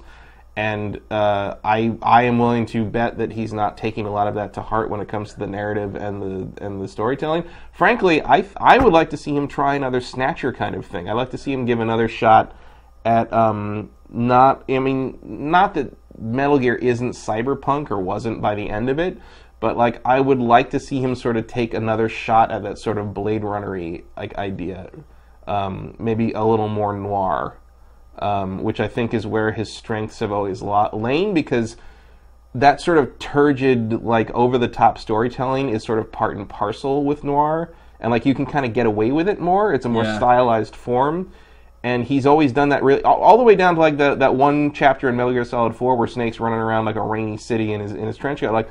Like looks good. Like he's got some good stuff in there, and, and Snatcher was some like quality Blade Runner plagiarism. So Yeah. I'd, you know, like I'd be like, I'd like to see him give that another shot. Like step away from the paramilitary, you know, kind of military idea, and sort of you know go real hard into this sort of cyberpunk side of things.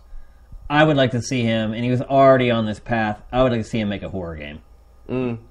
Mm-hmm. I mean, one thing I would say is that PT kind of discourages that a little bit because I wasn't a big fan of PT and the way PT played. But again, I don't think PT was gonna play like Silent Yeah, Hills did. I mean, I mm. just think Silent it- Hills looks like a much more standard Silent Hill game. Well, I think it was like a litmus test to see if mm. people it would appeal with people. And look, I don't know if people say that they like it because it kind of became this legendary thing because the game was canceled, or if they really liked playing it. I think it's a little bit of. I mean, it's it's a it's it was a new thing, especially if you hadn't played the Stanley Parable, which is what it's a steal from. Yeah. But it's a horror version of Stanley Parable, and now it looks like it's kind of sparking its own subgenre with things like Layers of Fear, and like I think you're going to see a lot of uh, indie games that sort of like took the PT idea and are making you know PT's not going to come out. Let's just make our own version of that, and like you know that could be a, a successful thing. But um, I don't know. Like, I, I want wonder like a much. third-person horror game. Right. Well, I think that's what Silent Hills was going to be, most likely. I wonder how much of the horror idea was from Kojima's interest and how much of it was because they got Del Toro. Yeah. Um, so I wonder without Del Toro, maybe Del Toro's still involved, I don't know.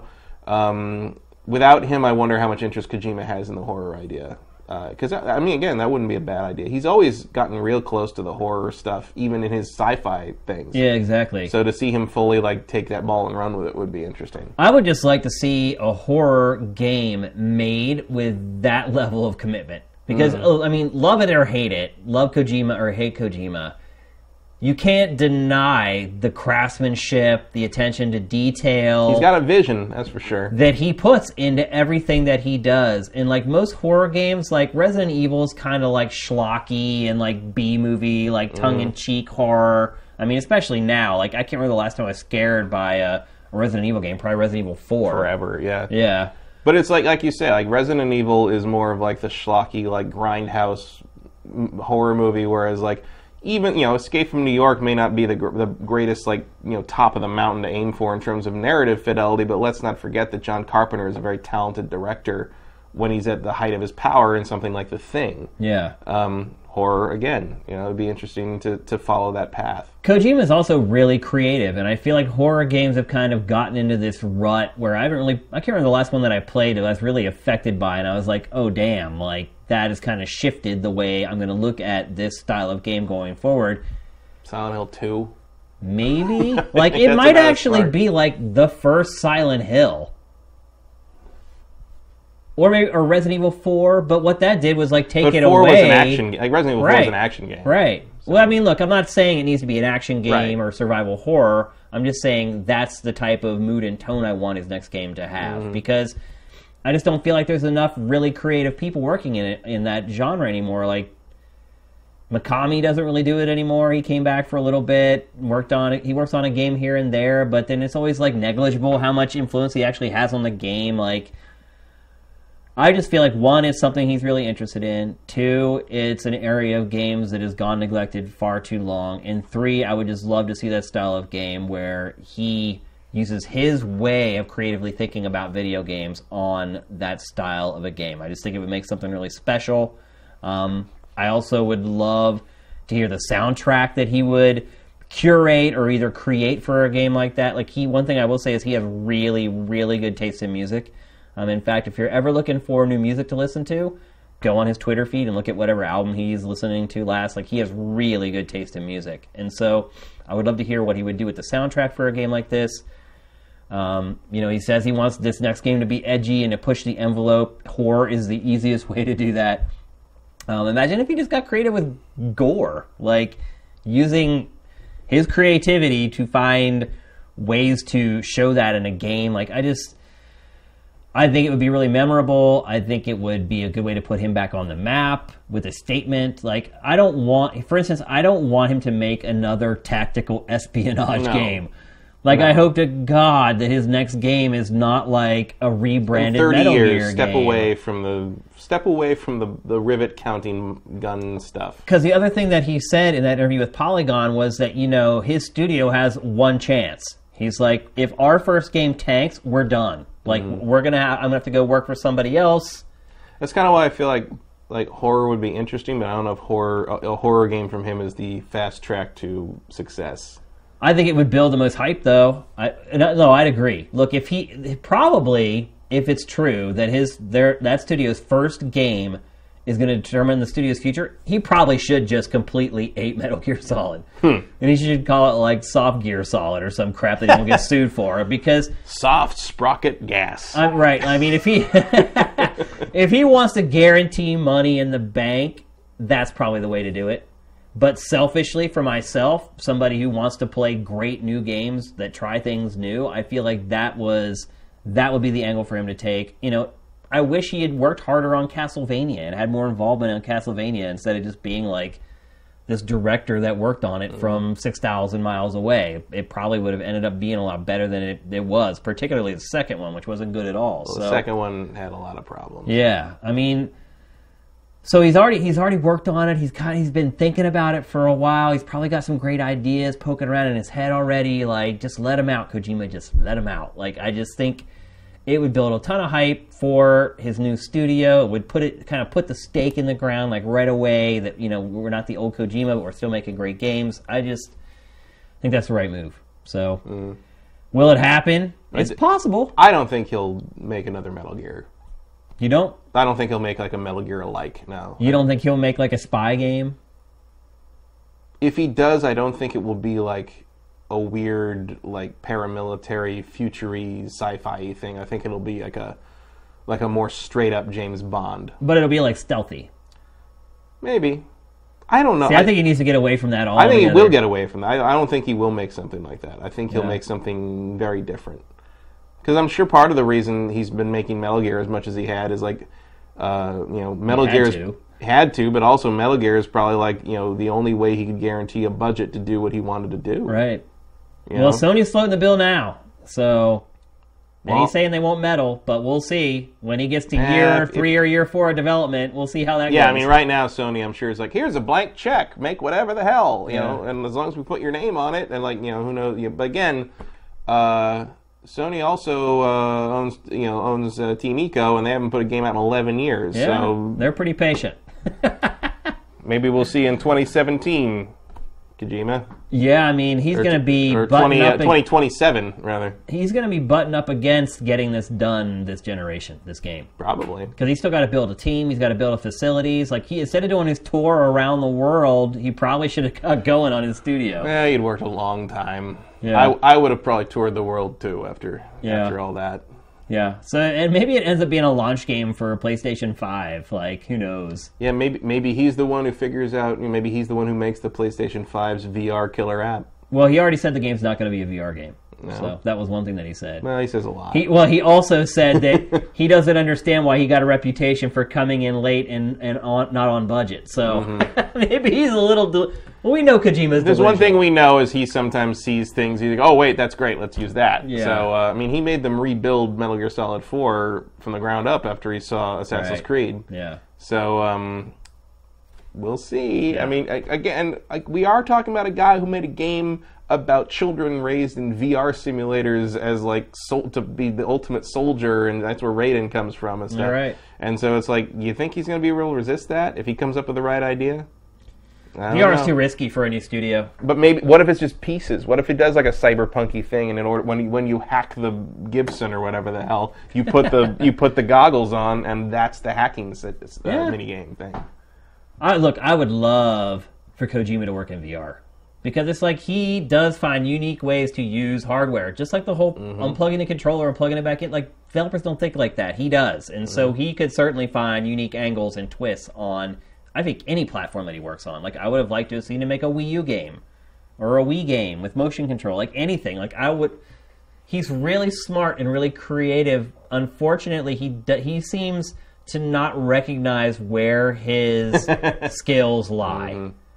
Like he thinks he's a great director and writer, when in reality he's really good at coming up with new ways to play games. And I hopefully, I guess above anything, above theme, tone, or whatever, I hope that that's what he does. He finds unique ways to play video games.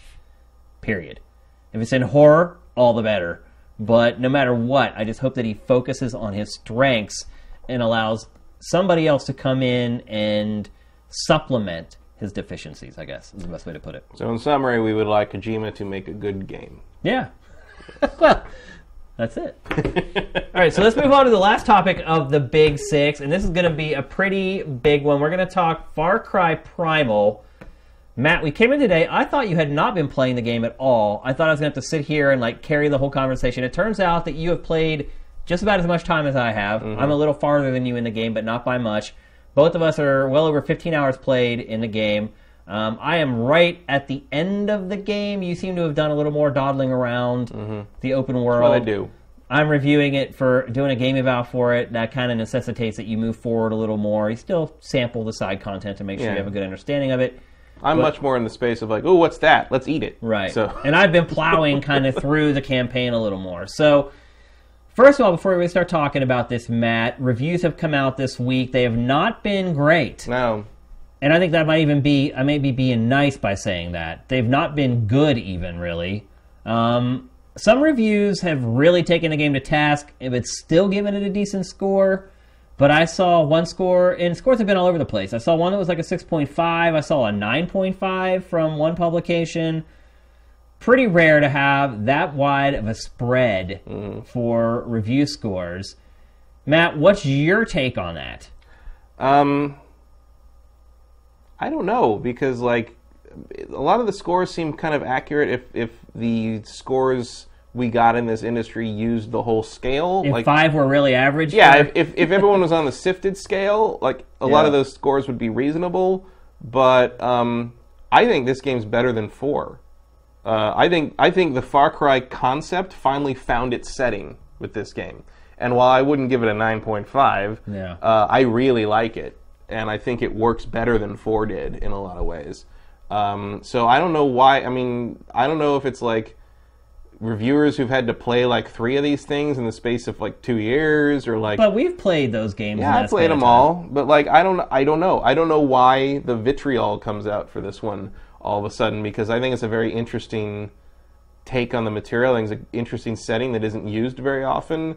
Um, Ever. It's uh, you know, it, it's kind of Far Cry 4's Blood Dragon, and they're sort of like here's a little spin-off game between years that goes crazy. But it's not a little game. No, it's not at all. Like people were kind of saying like, you know, oh, it should be an expansion pack, or it's like, oh, they, they made this in a year. So they did not make this game in a year. no. They didn't make this game in three years. The game is huge. The Yeah. map is huge, and it is littered with stuff to do. Man, this is not like and it's beautiful. It's not like a side. I mean, I don't know why they didn't number this one. Like, it's worthy of being a numbered sequel to this series. I Yeah. mean, maybe because of the time period they decided that they. I don't. Apparently, to be a numbered Far Cry se- sequel, you have to be like a random bro uh, thrown into an exotic location uh, and forced to kill people. I don't know. I mean, this is. I guess this is not quite uh, the oh we've stripped the veneer of civilization away thing that like Far Cry usually has. Uh, Maybe Far Cry numbered se- sequels have to have like some really like weird villain that all the PR material contains, but then only uh, appears for like ten minutes in total game time. Because that's happened with Vaas and with uh, um, what's his name, Oh, I can't remember his name. Tro- But Troy Baker in a suit. Yeah, that's what yeah. it was. It was here's my here's what I Pagan would Min. That was his name. Yeah, Pagan yeah, Min. That's it. Here's what I would say is that all of my fears about this game that I had from watching trailers and reading about it were wrong. My fear was that the lack of guns was going to make the game repetitive and boring to play. And that is not the case at all. No. And it's and it's not because it's so much fun to use spears and a bow. it's it's because basically what you have with the beasts in this game and the predators is a rocket launcher, a heat-sinking rocket launcher that shoots animals. That's really what it is. Like the the animals are the guns in this mm. game. It's like a saber-toothed tiger, like whatever you have, a bear. Like you basically aim the reticle on an enemy and tap the shoulder button, and your animal just goes off and tracks them down and tears them a new one. And so to me, it's like I don't really miss the guns if the gun is a saber-toothed tiger. Like I've had a blast with this. In fact, like I have allowed my sidekick Beast to kill far more enemies than I've killed. And I honestly don't know how you could get through this game without using your beast extensively. Like it would be really hard. Like mm-hmm. if, some of if the game does a great job of ramping the difficulty, but it, where I'm at now, like I'm in the end stages of the game, it's hard. Like your fight, like the first ten hours of the game was really easy. Like now I'm at the point where the rank and file enemies you fight can kill like your saber tooth with like three club hits or whatever. So it's ramped up nicely. Like I don't miss the guns at all. Like it's perfectly balanced with using the bow and all these primitive weapons that you have in conjunction with the animals that you can use. I love that part of it. Here's the part I don't like though, Matt. Nothing ever happens in this game. Hmm? Nothing. Like as far as the story is Oh, no. concerned, nothing ever happens. You're just trying to rebuild a village, That's kind of it. take over the area. like yeah there's this tribe that has invaded your area and you're trying to push them out hmm. that's it like the bad guy like here's one thing i would say like you- you're talking about like Vaas and all the other bad guys from the far cry series one thing i would say is that though they did a great job developing those bad guys like i really hated Vaas and Vaas was unique and he wasn't like any other enemy i had ever kind of had had to, to focus my ire on in video games before I remember him. I still remember him. His whole "What's the definition of insanity?" Like I remember like all that stuff. I don't remember squat about the bad guys in this game, Matt. Uh, there's a really big Neanderthal guy. His name is like Ull, Oh, uh, and that's all I got. you see him once, like for you don't see him for forever when the that's, game starts. That's how Vaas was too. It's just like they villains never- in this in these this series for some reason do not have constant presences in the game. I don't know why. Well, no, I mean Vaas did. I mean, he had extensive cutscenes where you meet him and he lays out his plan. He establishes that he's Mm. insane. Like, you don't even meet the bad guy in this game until like five or six hours into it, and it's this brief little like scene on the battlefield. And I'm like, wait a minute, is that the antagonist? Like, Well, for for or that is he group, just a field general? Like, I didn't even know that he was supposed to be the bad guy. He doesn't say anything. He says like one line, and then he goes away, and you don't see him again for another like six hours. Like, more than that for in More, me. You have, you have to go to the fort and you know, yeah, do kind of the there's kind of that final reckoning with with because there's the two main tribes. is the Neanderthals, which are described as cannibals, which is weird because I think to be a cannibal you'd have to be a human. right. well, I know, I know they're humans, Right. but they're not Homo sapiens. Right. But we could interbreed with them, so I guess maybe this is. I don't know. I don't know. I'm just saying, like, they're played off as being a little more monstrous than maybe Right. they really were. Yeah, yeah. And then there's the other uh, tribe that is a, is like looks like looks like standard Homo sapiens, but they're really big on fire. Yeah. They like to set people on fire. They like to burn vic- like prisoners or something. Yeah, yeah, Um, so I don't know who they represent, but uh, they have much nicer clothes. yeah. Well, they don't wear much clothes, but they paint their face or They paint their face, but they've got like blue Yeah. outfits, and it's like, oh, that's very nice. I wonder where you got that, you know? Because we're all just wearing skins, you know. Right, We're, we're yeah, very, yeah. you know, your tribe, you know, the the the the Wenja are very uh, standard. which is your tribe. Yeah, our tribe is the Wenja. They're very standard issue cavemen. Yeah. Like they're they're you know, if you're gonna draw draw a caveman, that's what we look like. Well, they have moved ahead of like grunts. Like they have their own language. Yeah. Which oddly enough, the subtitles in this game are Yeah, 'cause- spelled out as if they speak in caveman language. yeah, this because the because the, the language is based. I don't remember what it's based on. It's based on some kind of uh, They created their Aboriginal, own kind of, like, but it's like it's like kind of pieces, you know, sort of like Ewoks. It's like they and it works. and like, it works. It sounds does work. convincing. But and it's funny that the subtitles are like you know you know you know me need meat. you know it's not it's not quite that bad, but it's it's like it's you know it's like it's like Takkar help hunters, hunters hunters ask help kind of Yeah, thing. when they translate what they're saying, they type it out like that. But it's like, but then I, you know, because Shane mentioned that before the show, I'm like, yeah, but wouldn't it be also kind of weird if it's like, it's like, Takkar, I'm glad you have arrived. The hunters requested help out in the, it's like, like it's, it's sort I in our honestly heads. don't think that would be weird at all. In, in our in our heads, I think like I'm kind of expecting them to be you know, Broken a, English a or little whatever. well, not Flintstones because the Flintstones don't talk like that. But Right. like, I don't know. It was a creative choice. I don't know if it quite works. I, it's probably not worth discussing. I just thought it was funny. But it is uh, funny though. But that's the thing. Nothing happens in this game. You it's basically just you roaming out. You, out. my friend, who clearly never tried to set a woolly rhino on fire. Yeah. things happen after Mo- you do oh, that. moment to moment, crazy stuff happens, and we'll get to that in a second. But I'm just saying, story wise, there's nothing like No, this, the story is very light. The story is lighter than light. yeah. The story is like you need to build this village, and if you build the village, you'll get cooler weapons to hit things with, and uh, go gather every rock and tree you can find because we're going to build some huts. Like that's Yeah. There's, that's so it. there's like seven or eight specific people that you need to go out into the world and basically rescue and bring back to your village. Mm-hmm. And then those you then you cra- collect stuff, craft stuff, and then once you get to certain levels and you've you've accumulated enough stuff, you can then build huts for these seven people or eight people who then will buff your ability to build more stuff. Mm-hmm. So basically, you're just building a homestead, is what it comes down to. And while you're out in the fields, you'll randomly come across missions where your tribesmen are being held hostage and you need to rescue them. Pretty much any mission will add citizens back to your village, mm-hmm. and we'll build the village. And then at certain thresholds of population, even if you even if you save someone, untie them, and then they run off and get killed by an eagle, You still get uh, the plus. Still, you still get Yeah. the population. it is a good thing that your population does not go down when your tribes people do stupid shit because they're idiots. Yeah, because and they're vis- terrible. Visiting the mammoth like herds up in the north, like it's just it's just your people and Neanderthals like getting killed in hilarious ways as you stand there and watch. It's amazing. Well, the other thing too is that your people are terrible fighters. Oh, yeah. Against the Neanderthals, just wipe them out every time they're in a fight. Like you have to like run in and like try to save them before yeah, you better fighting. get good at the headshots from a distance because they're all they'll all be dead by the time you get there. But it doesn't matter. You don't lose population when the mm-hmm. guys like die out in the field, which is the good news. It's just disheartening. It is. well, it is. You fight through this mission, and then you untie him, and then a tiger leaps in and just Yeah. eats, eats his head, and you're just like, "What?" dude? Or you just see guys like running past you, like chased by a badger, and you're just like, Dude, bro. That's what I love about this game, though. The random stuff that happens. It's like, so other Far Cry games had like a taste of this, mm. where you know a mountain lion comes running, and maybe you're mm. trying to shoot a deer, and the mountain lion comes in and kills the deer before you can kill it or whatever.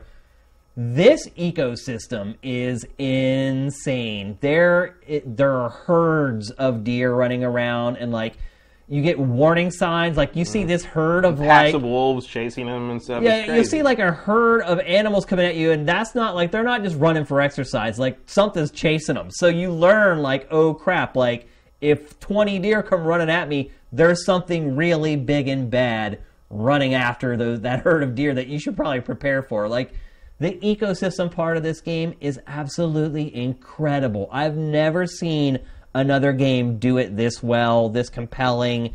It's just you never know what's going to happen. Like I've seen bears fight bears. I've seen saber tooths fight bears. I've seen woolly mammoths stomp the living crap out of a saber. Like it is truly like this living, breathing ecosystem where everything is relying on everything else to survive, and it's it's awesome. Mm-hmm. Like it is fully realized. Like that's why I say like this is totally a Far Cry game. Like more than like it. It's like the next evolution of Far Cry, and like the lack of guns hasn't changed that at all for me because they've integrated the animals so well, and it's something that I really enjoyed in the other Far Cry games that I never felt like went far enough, and now it has.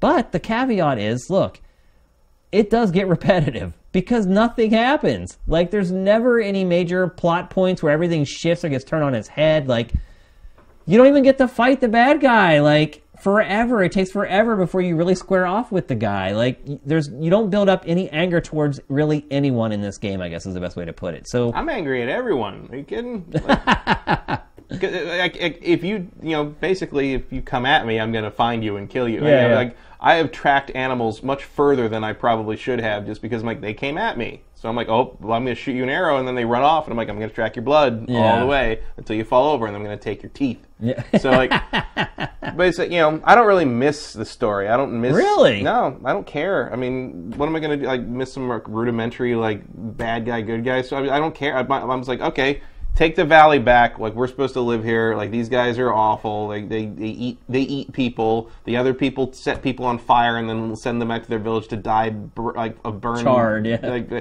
you know, it's like it's like it's like okay, I, I get it. These guys are jerks. We want to live here. Presumably, you know the tribe you're playing is the tribe that you know you know humanity descended from to some degree or whatever. So like we're rooting for us, you know. Yeah. It's, you know, and uh, that's all I really need. You know, See, that also- was enough for me for a long time. But now I'm getting to the point where I haven't seen like a new mission type in like forever. There are a lot of like cluster that every time you see one of those stupid orange like mission things, you're you're like, oh, this thing again, huh? But like, it's always always like the same thing. rescue the tribes member. and I wish at some point my tribesmen were a little more competent Self-proficient, places. yeah. Um, I, t- frankly, I'm like, how did you manage to get captured? Because every single one of you fuckers gets killed, like if a fucking rock drops on your foot. So far, um, but like, you know, I, I, you know, your own stories happen well, well enough. Just like you said, like crazy shit. You know, there's a, you know, my, my brilliant idea was like, okay, well, I'm having trouble killing the woolly rhinos. So what if I set one on fire with a fire arrow, so it'll like lose some health before like it, it has a chance to come at me, and I can kill it first.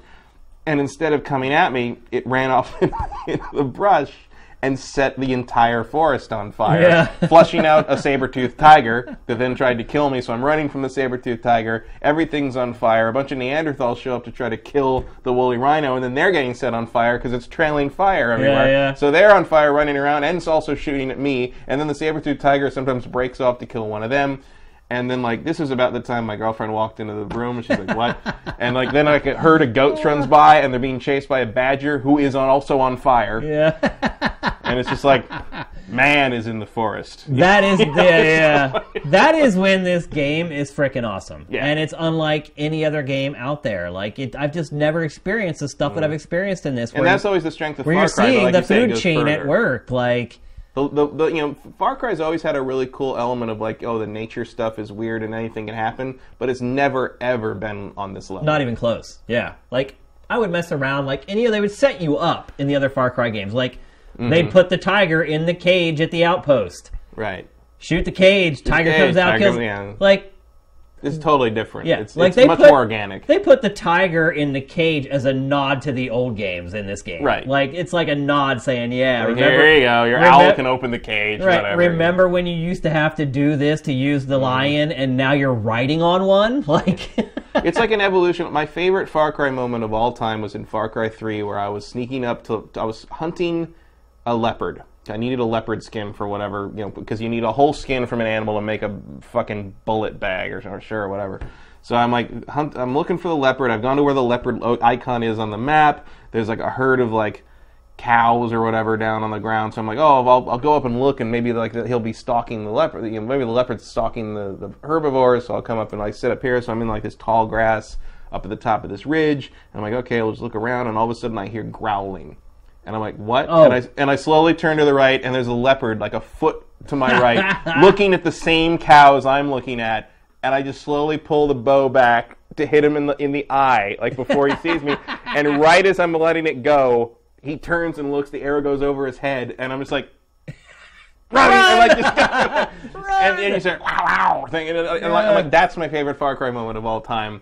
Stuff And, like that happens and, all yeah, the and time this in game this is game. basically they took that moment and made a game out of it. oh yeah, like a whole game. That stuff just happens Yeah. all the time. It's uncanny. The sound in this game is mm-hmm. incredible. Oh, like, and it's like just like seeing things out and happen in front of you from the like when, when I first walked out into the world and like there's like this like little herd of, of like boars and all of a sudden this eagle swoops down and picks one of the boar. I'm like, Yeah, and I'm like, and like, and you know, tries to fly away with it and drops it. Like, yeah, and I'm like, did that eagle just take a pig? Like, what the world is terrifying. It really is. Like, and the sound in this game is incredible, man. Like, I don't know if I've ever heard sound design this Yeah. good. I don't know where they got the like sound. you really don't even need the HUD. No, You, huh. you, if you turn everything off, I bet you could play the game just fine. It is. I mean, the sound. I just it puts your butt right at ten thousand BC, man. I don't know how they came up with the sounds for a lot of these creatures. Like it is.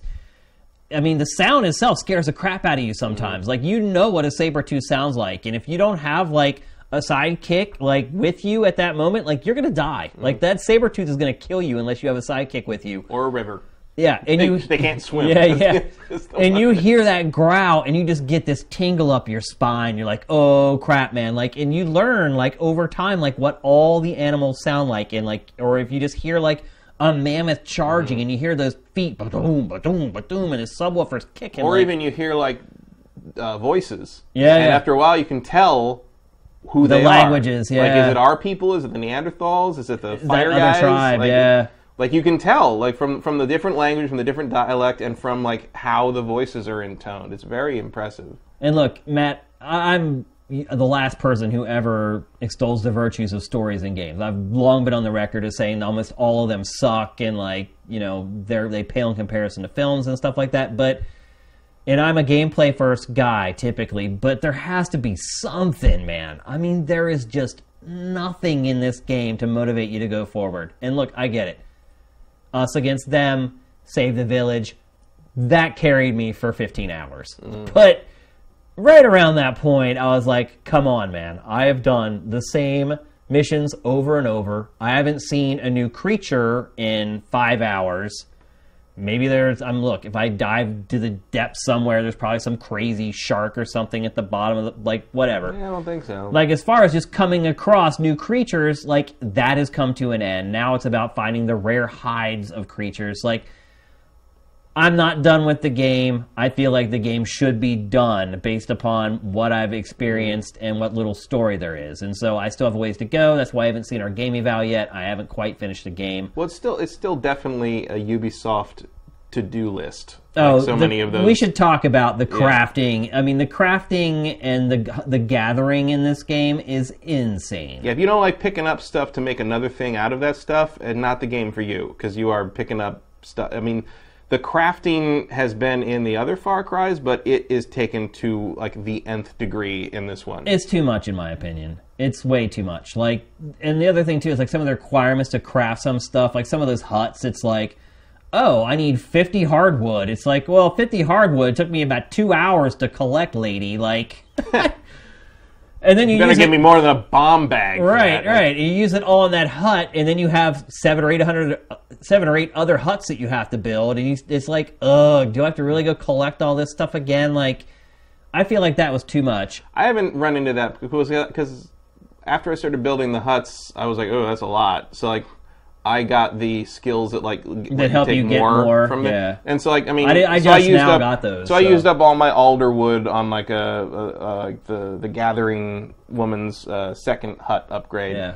and uh, and I went out and like five minutes later I had a full alder wood again. I mean, it's just like you, you get a lot, and like the problem And becomes the thing. Finding the, game rare is stuff. the game is flexible. Like it does let you like. I mean, the the crafting options are insane. Like you get Mm. like a separate menu for each of those characters that you bring back to the village.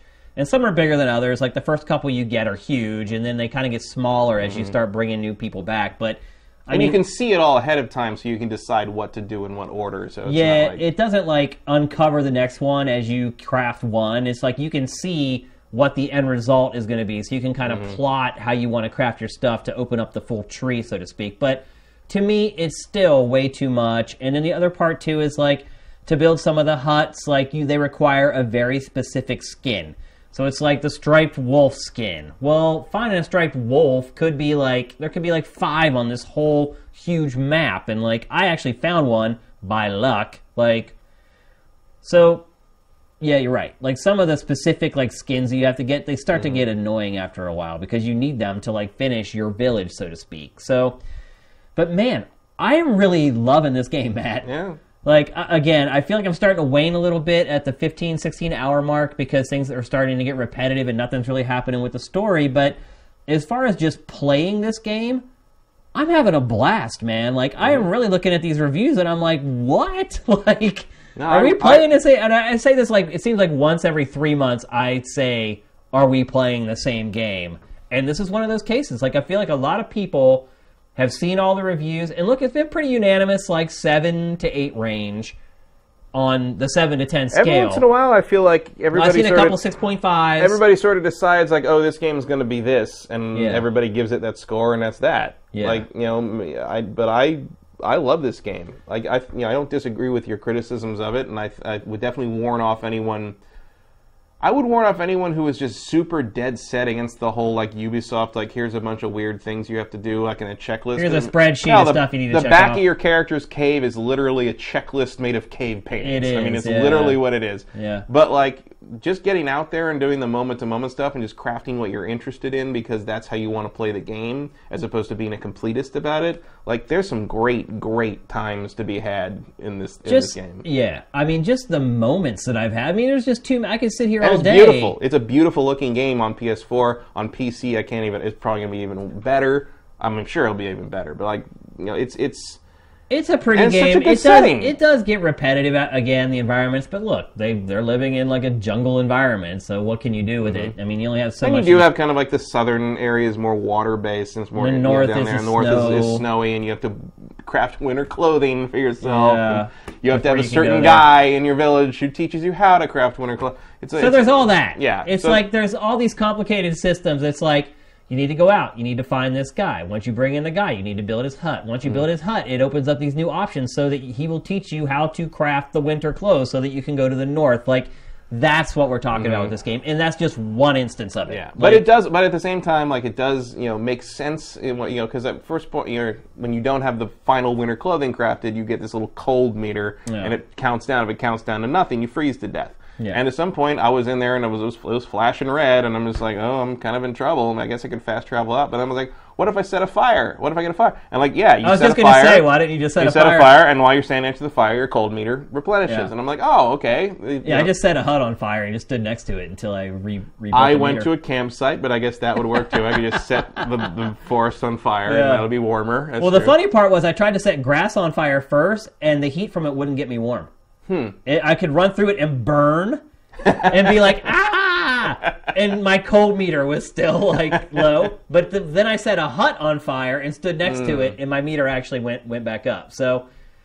I don't know, man. I don't. I can't see where a lot of people are coming from in evaluating this game. Like, look, Hmm. 15 or 16 hours for 60 bucks is still pretty freaking awesome. Like, most single players don't last that long. So, Yeah, about on the old X Play scale, I would have probably gone with a four out of five on it. I mean, look, if I was reviewing on the old 7 to 10 scale like we used at GT, like this game is way above an 8. Like I would Mm-hmm. definitely give it higher than an 8, but it's rarely getting scores that high. Like I said there was one outlier that was like over a 9, Yeah, I don't know. Just but most are like 6 to like 7.5. I don't know what the deal. Like, do people really want their guns? Do they really want People, no? I mean, the, the overall criticism has been that it's too much the same as other Far Cry's. That has been the criticism in every review. It's and too it's much like wrong. the prior games. But I feel like everything that Far Cry consistently does over and over again feels so much at home in this setting. well, also, that wouldn't that works. wouldn't it be a new IP if it wasn't a Far Cry Well, game? yes. Like, I mean, that's kind of yeah. It's like complaining about Street Fighter Five because you punch people too much. Yeah, I because mean, there's a quarter circle towards move in it. Like, But I don't, you know, some every once in a while, I think you know, the reviewers as a whole, and I include myself in that in that you know community. Uh, particularly back in the day, sometimes we get just get it in our head. It's like, oh, I'm sick of playing this game. Yeah. Like we've done this so much, you know, and it's just sometimes it's warranted. Assassin's Creed, and sometimes Far Cry Primal, I think, is a gem. Like I think- actually feel like this plays a feel. I, I'm getting gleaning different types of enjoyment out of this than I mm-hmm. have from prior Far Cry games. Yeah. Like, and look, there's still the whole go and overtake the outpost, light the bonfire, but it's different. reveal enough. the area, the map, that area of the map. You know, obviously Assassin's Creed started that. Far Cry does it as well. But there's no towers. No, You have to do towers. Yeah, there's no towers in this, but I mean that whole aesthetic of it, how you progress and make progression in the games, all kind of the mm-hmm. same. But. And there have been a couple times when, like, because you get a grappling hook. A couple times because I've been playing so much uh, Dying Light. Yeah. There's been a couple of like, oh yeah, this is really similar to what I already play. Mhm. Yeah, the grapple hook changes this game big It really time. does. Try to get it as early as possible because otherwise the traversal in it can be a real pain Yeah. in the ass. And it's very well implemented. Like the swinging back and forth across Yeah. things is like actually really w- well done. Because like a lot of times in first person, that stuff can just be annoying. Yeah, yeah. But I really like it in this. I think the gameplay in this is great. Like I Yeah. really don't miss the guns one iota. I'm glad with the direction that they took. I'd much rather command a dynamic animal as a weapon Mm-hmm. instead of just using bullets or whatever. I uh, think they made uh, the right decision there. I don't begrudge them at all for that. Um, My only real like big question is like, why is there no co-op? yeah, yeah. Why can't we go together and hunt mammoths? Yeah. That I agree. It makes no sense whatsoever. I mean, I probably wouldn't use it because I'm I'm generally a solo player on these games, but like, I don't understand why it's not there. yeah, You know, yeah. it just it seemed because it was in Far Cry Four. Yeah. Like, why not? It sounds like both of us are enjoying the, the hell out of this game. Yeah. More, way more than I thought I would. Yeah. I mean, I love Far Cry, and I was ready for some more Far Cry, but I was And like, I'd have been totally cool with that. yeah, I was just kind of ready. I was kind of ready to be like, oh, cool, I like it. I like, you know, I like prehistory stuff. I like dinosaurs and prehistoric animals and stuff, and I was cool to see all that stuff. I was into that, but I really wasn't expecting to be as hooked as I was. I mean, I played that game for I what it went live at 9 p.m. on Monday night, and I played it until about three in the morning. Oh, Just- I've been playing straight. it like I mean I have to. I need to get through it for the eval, but I have been I'm addicted to the mm-hmm. game. I have no reason to play it other than I like it, and I just I I put it in. Even last night, I, I started playing it, um, or yesterday I started playing it, and um, I had like a heating pad on my foot because it's uh, I did something stupid to it, and like all of a sudden my girlfriend was like, "You should take that heating pad off. It's been hours." And I'm like.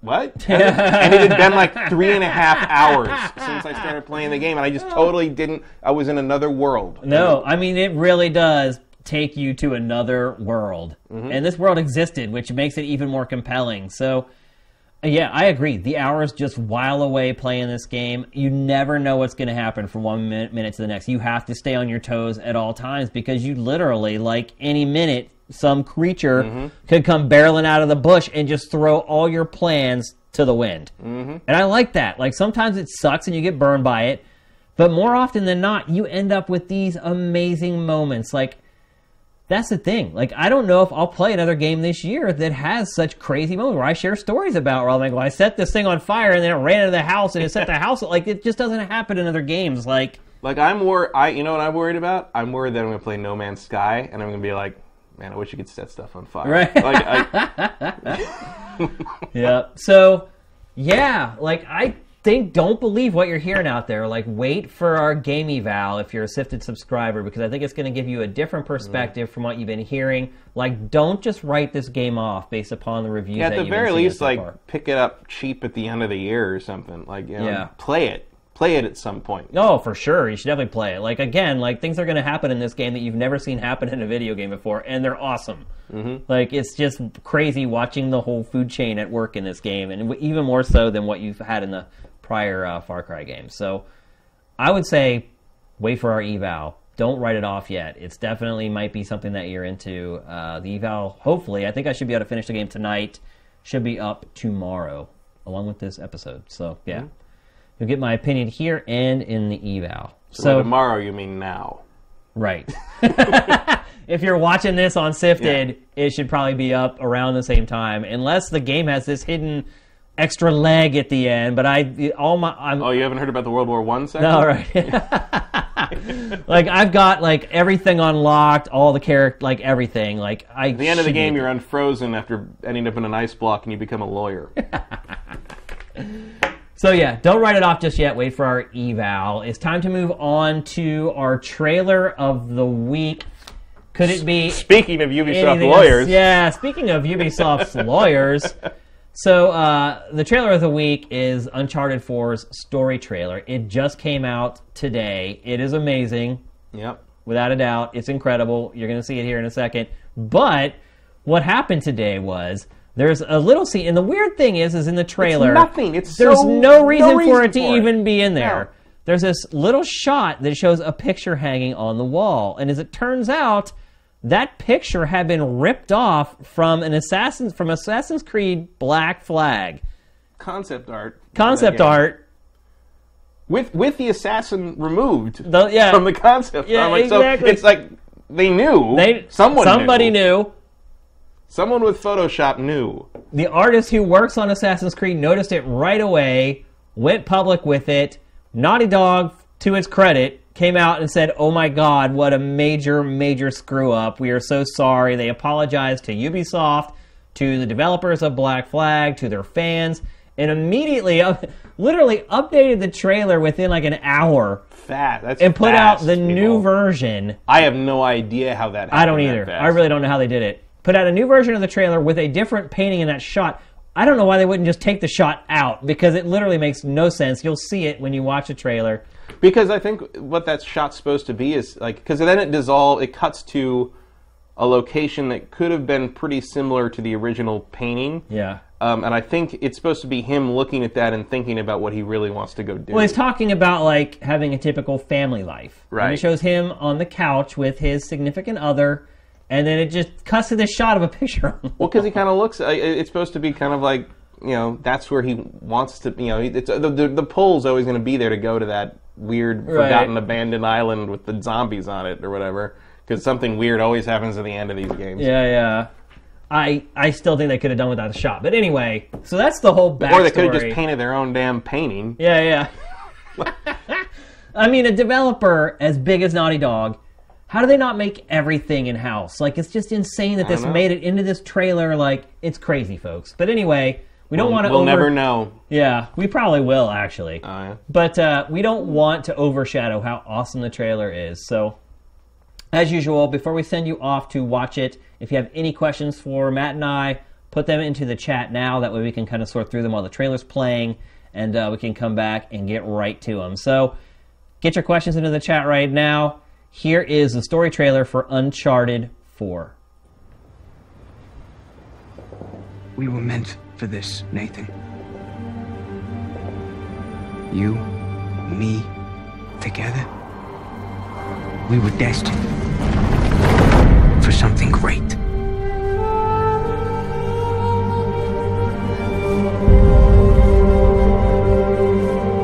For those who prove worthy, paradise awaits.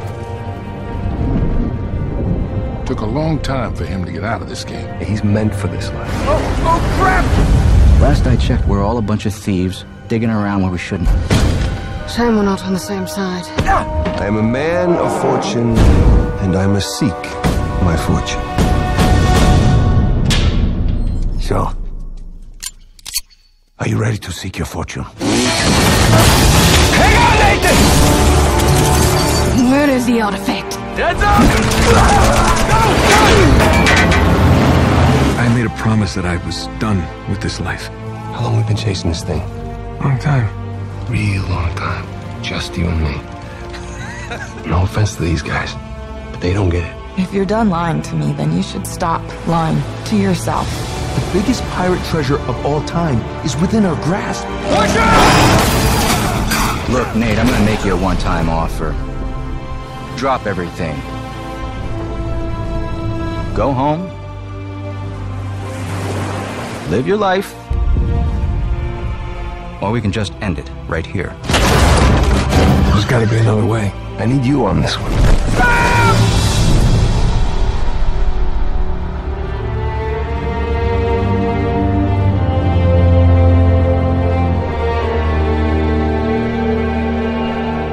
You ever wonder, like, different choices, how we might have ended up? No. I like the hand we've been dealt. All right, there it is. An awesome trailer, probably the best trailer of 2016 so far, I would say. Um, I think it's the first time we've ever used Uncharted as our trailer of the week on the show, too. So, Yeah. um, not like they put out media every day. no, it's not very common. Like they have not they this saturate. game out at all, like a lot of other games. Like some of the Japanese games anymore, man. Holy cow! Like Man, how do they? How does that game look like that? And Street Fighter Five on the PS4 has dithered self-shadowing. Yeah. just- it's unbelievable. it really is unbelievable. But That's why they call them the naughty gods. The naughty gods. But uh, yeah, they're definitely living up to their pedigree with that game, at least so far. Uh, let's see, we got a ton of questions here. Uh, here's one from Sega. what are your thoughts, predictions for Sony's PlayStation VR conference in three weeks? So yeah, GDC, they're having a PlayStation VR conference, Fitting because that's where they first showed it. right? And they always talk VR big at GDC. Right. Any prediction? Price? Yeah, I think price and release date. Yeah. I mean, look, the other two guys have their cards on the table at this point. There's no reason not to. Sony has nothing to gain by holding the price back unless it hasn't figured it out. Which, if it hasn't figured it out at this point, there's something really wrong there. Yeah. Here's the other thing I would say: the rumors were swirling that uh, PlayStation VR was not coming out until the end of the year. If they do not announce a price and the release date at GDC, that rumor is 100% true. Mm-hmm. They they should and hopefully will announce price. And Even if it is date. coming out at the end of the year, they still should announce the release date and the price. Yeah, I mean, otherwise they're going to wait till E3, which surprisingly isn't all that far away right now, which is kind of scary to think about.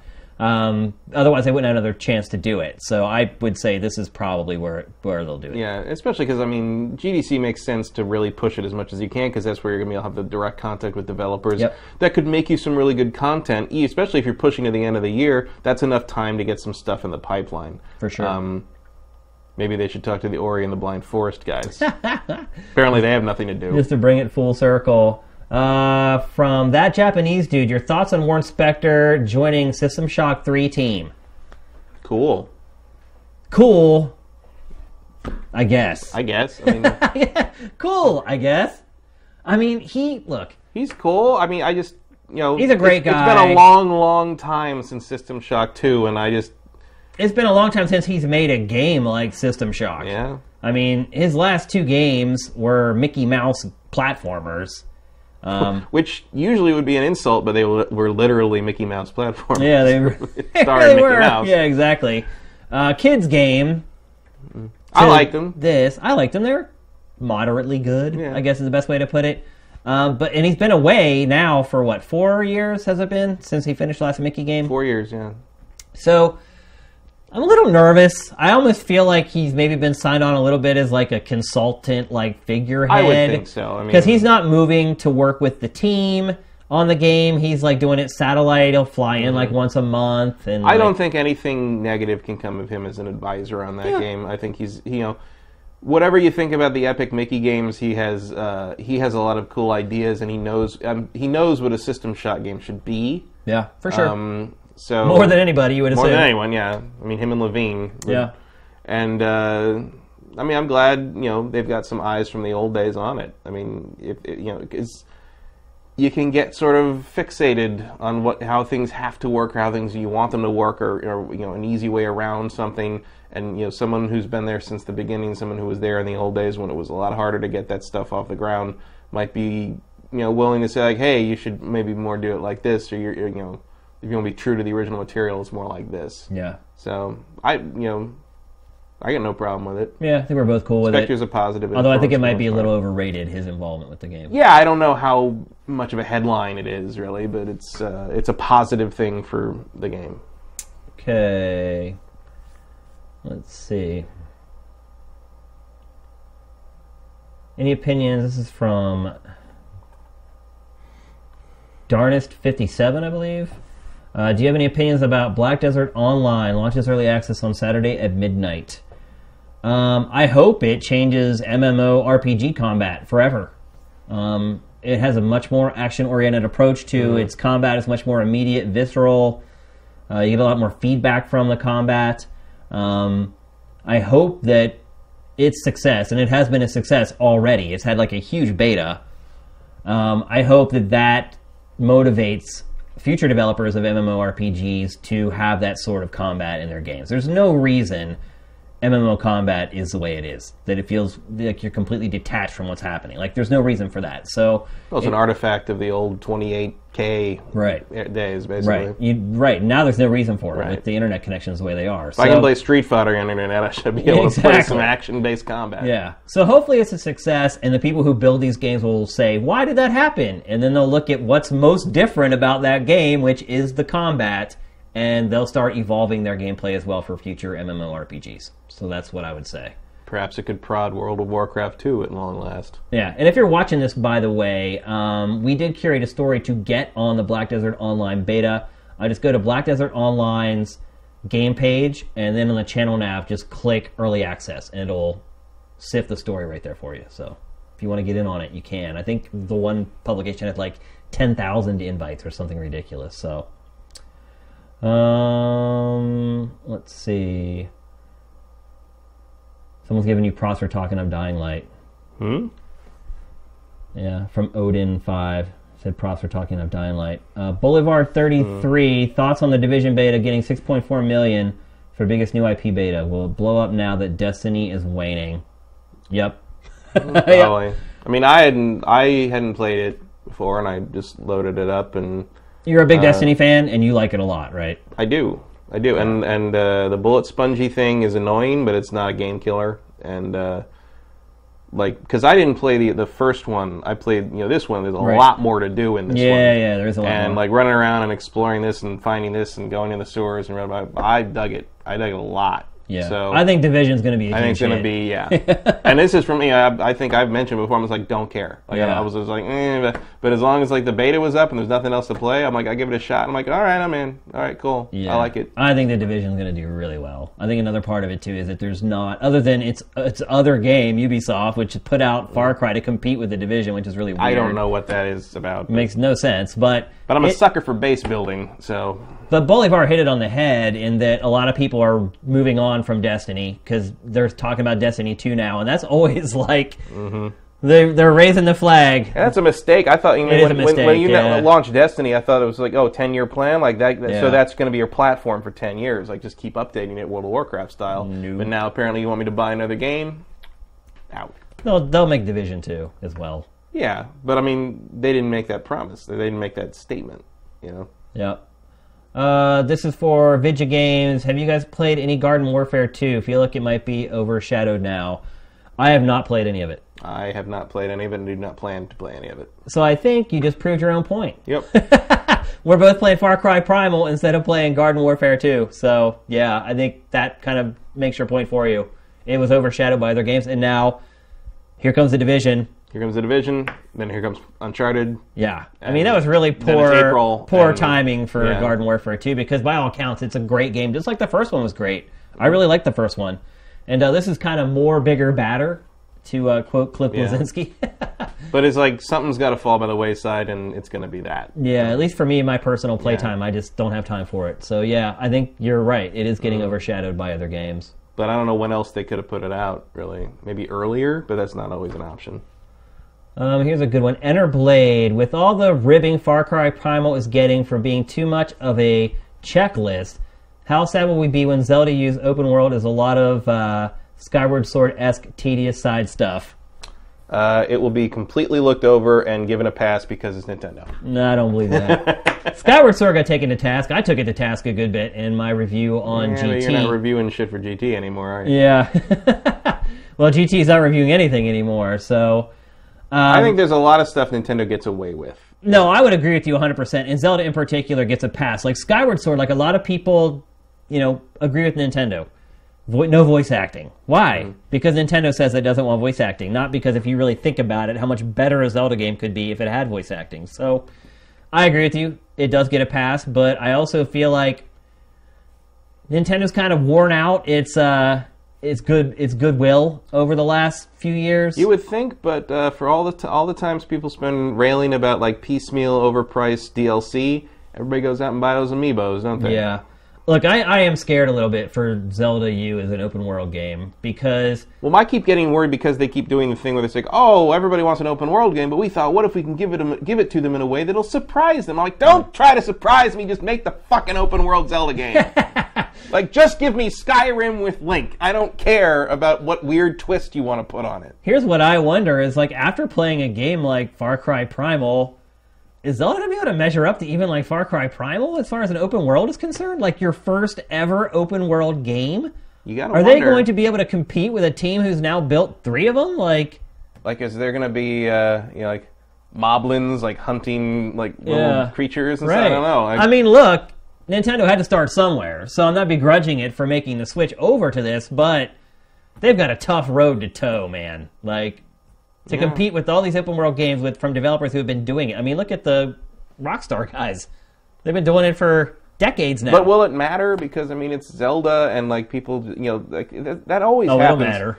but it well it might matter to you, but it always happens where like you know, like Zelda or Nintendo does a thing. It's like this is like behind the times in terms of what it should be, and it's like well, I was like, well, I don't care because it's Mario or because it's Zelda. Right. Like, you know, that happens a lot with the with the, the user base. I think the fans will forgive it. I don't. I, what I'm saying is, I think critics aren't going to be as forgiving on Zelda if it's a crappy open world game. Fans are just going to be like, "Open world Zelda, eh, blah." Maybe, maybe not. I think I think uh, even in the review world, I think uh, there's a lot of uh, there's a lot of love to Nintendo, and uh, I feel like it's like it- there's going to be there will be a lot of like, well, it's like this, you know, this game did this better and that better, but it's a first try for Nintendo and it's pretty good. It's it's certainly the best we've ever seen from Nintendo. Yeah. Like that's uh, that's They'll the find thing. some way to couch it to Yeah. soften the blow a little bit. So I mean, I'm you know, on one hand, like Ze- Zelda U is like one of my most want. You know, I'd say that's top five Yeah. most wanted game For sure. But it's also top five most scary. Oh game. crap! Yeah, it could be it's-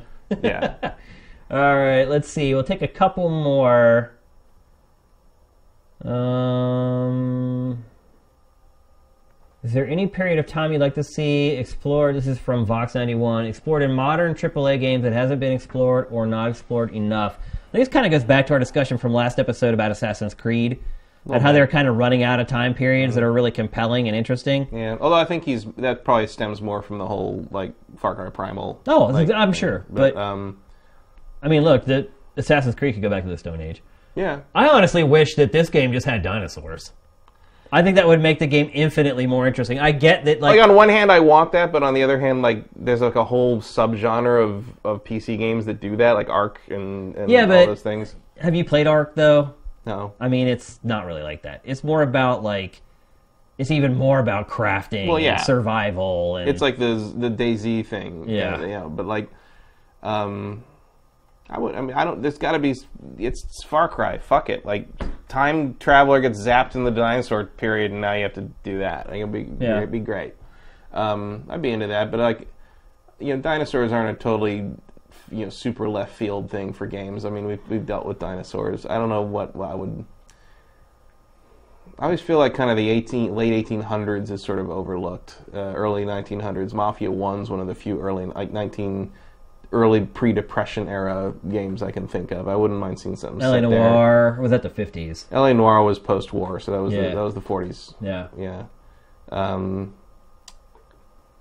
I don't know because then you- Everything's been explored at this point. There's really A lot of not much left. I mean, because then you like butt up against the whole like everybody's got to like you know tamp the powder down on the musket and that just takes forever. Nobody wants to play that.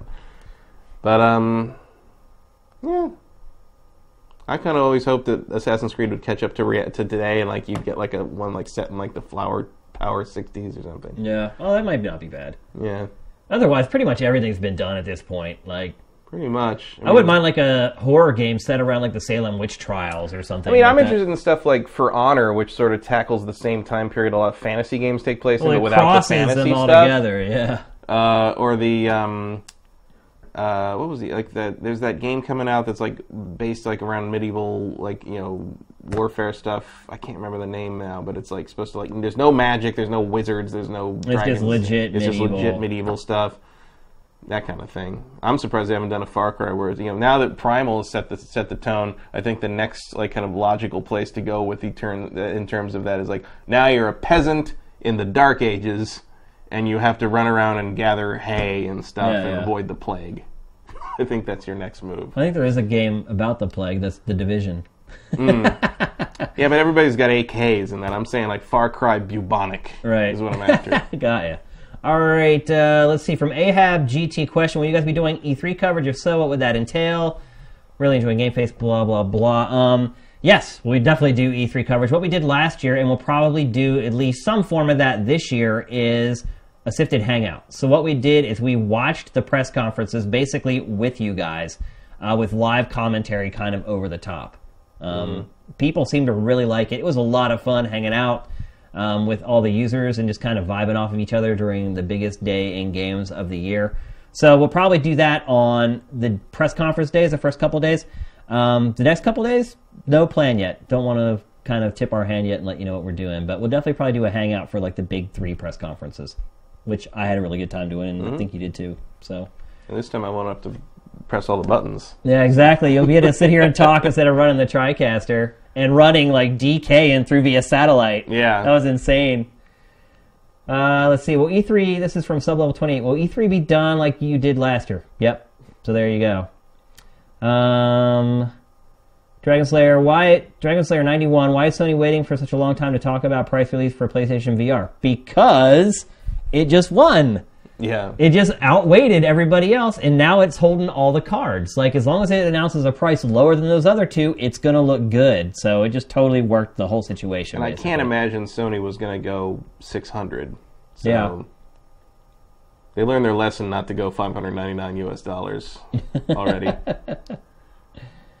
Oh wow, there's a ton of questions. Um, Kingdom Come Deliverance. Thank you, Ahab GT. That's that's the Oh, that is it, yeah. That's the medieval game with no magic and none of that stuff.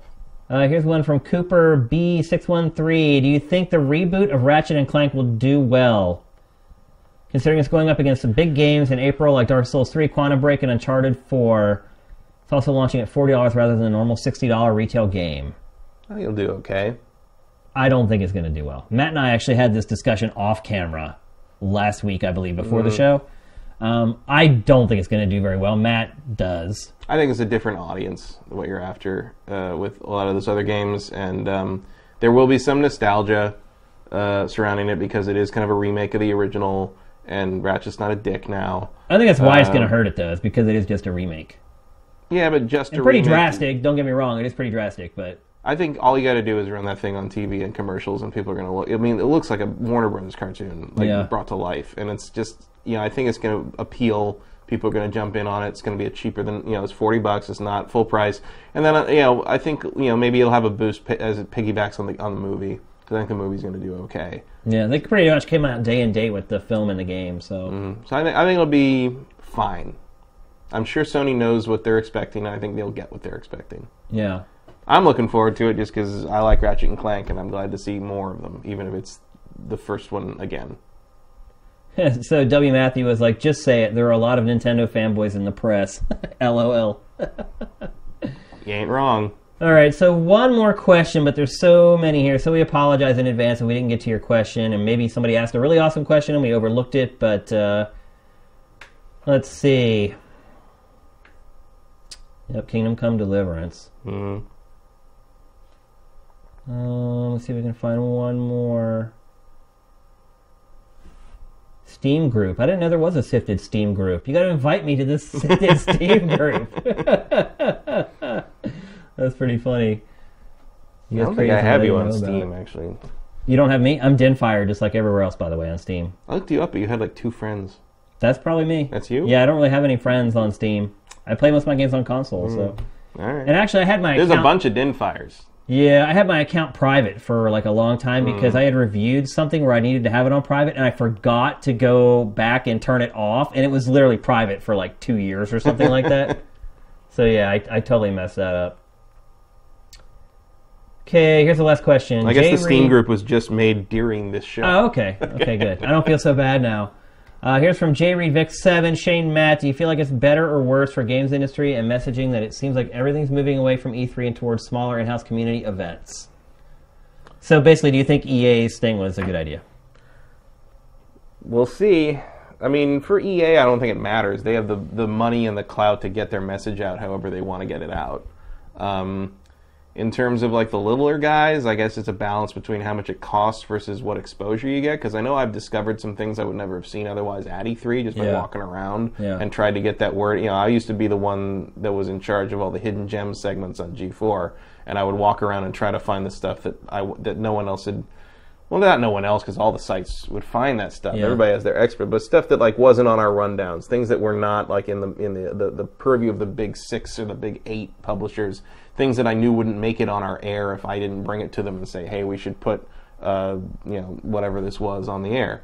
Um, so I wonder, like, you know, does that matter anymore? Because now everything is so easy to get to people through various social media outlets. Like, does it make sense to spend the money to even try to do that anymore? I don't know if it does. I I, think I it's- love E3, but like, Yeah. if it becomes decentralized, it will become decentralized because everybody is finding that that is successful to get away from that model. I think it's bad for everybody. I think it's bad for EA. I think it's bad for E3. Um, not having the leading third party publisher in the entire industry at E3 is egg on the face of the ESA. No matter what they tell you, don't believe it. It's egg on its face, and it hates the fact that EA is not on the show floor. Um, it's just a bad look. Hopefully, they filled that big empty void when you first walk in Yeah, I with wonder who's somebody going to be else. We'll see. It'll be interesting to see who actually takes that spot. I'm guessing Activision moves up and takes it. They've always been in the back of that room right behind EA Yeah. for years. But it's just going to be weird because like Activision's booth for years and years has just been a giant wall Yeah. with no frills, no nuts. So are they going to Yeah. revamp that? Like a 'Cause, real booth? Yeah. Right. Well, because that's the thing is like people, you know, th- these companies keep these booths for years and years. Yeah. So, like, is Activision going to revamp his booth just because it moved up front? I don't think so. I doubt it. Certainly not with this short notice. Yeah. And the reason it's bad for EA is because E3 is the one chance that you have to speak to all the journalists. And look, I get it. Like with YouTube and Twitch, you know, the impact of the traditional press has definitely diminished a little bit, but you cannot replace like the guy coming from Germany's biggest newspaper to cover E3, seeing your products, going back to Germany, writing a story about your product, and that going out to everybody who reads that newspaper in Germany. That was kind of my take on it originally too, but then you said that those guys were going to go wherever they have to go to see these things anyway, so it didn't matter. No, no, no. That's the kids. The kids are going to go. Mm. They're going to get the YouTubers to go there with their capture gear and whatever. That's certainly what I'm worried about. Is like, are you going to get the German CNN guy or the you know Portuguese farther like, away- MSNBC guy to cross the street? Yeah, every block farther from the convention center that that event is is going to cut off another percent of people from going to EA's event. And look, the truth of the matter is, like these fan events or these influencer events, basically events for YouTubers and Twitch mm-hmm. streamers to come. Those YouTubers and Twitch streamers are going to cover that stuff anyway. Like, does it matter if you have like 500 people streaming from your event at once, or does it, it does it really make a difference? Do you just need four? Like, mm-hmm. like not everybody. There's not enough people to go around to watch all those live streams. You're just kind of diluting the message at that point. Um, so I don't think it's a good idea from anyone's perspective. I'm sure EA will do a great job with its event. It always does. Uh, their production company that produces their events, it does a great job. Um, I'm sure the access will be better to like typical people who maybe couldn't get into E3 because they're not in the industry. But I think if you're just looking at the health of the industry in general and the health of Electronic Arts as a publisher, I think it's a mistake to leave E3. So we'll see. We'll see how it goes. Maybe it doesn't go very well, and people don't mm-hmm. show up at their little private thing in the numbers that they had hoped for, and they come back to E3 next year. They haven't left the ESA, by the way, which is a really important distinction. They're still a part of the ESA. They're just not participating in E3 and just- paying them gobs of money for a little bit of floor space. They're just deciding we're going to go do our own thing. Yep. Everyone else is going to dinner. Well, we were going to have a sandwich. Yep. So All right, that's it for Game Face episode 38. As always, to our European live stream watchers, we appreciate it very much. Thanks to everybody for all the great questions. And once again, we apologize we couldn't get to everyone's questions. Um, I saw a lot of questions in here, just skimming it really quickly. I saw E E3, E3, E3, E3. Um, we'll give you our E3 plan whenever it's ready. Um, just just so you know, we will be doing the press conferences. We'll be hanging out with you guys for that stuff. The rest of our coverage is still we're still working on it. When we have that information, we'll give it to you. So, still got a couple months to go. E3 is not quite here, but uh, we are four months out. We're right. We are starting to think about it already. So, uh, yeah, we'll have a plan for E3 and we'll share it with you guys when we're ready to. So, shouldn't be too much longer. We'll start to figure it all out. Um, but as always, thanks for watching. Uh, we really appreciate it. Everybody have an awesome night. Game Face is up and out.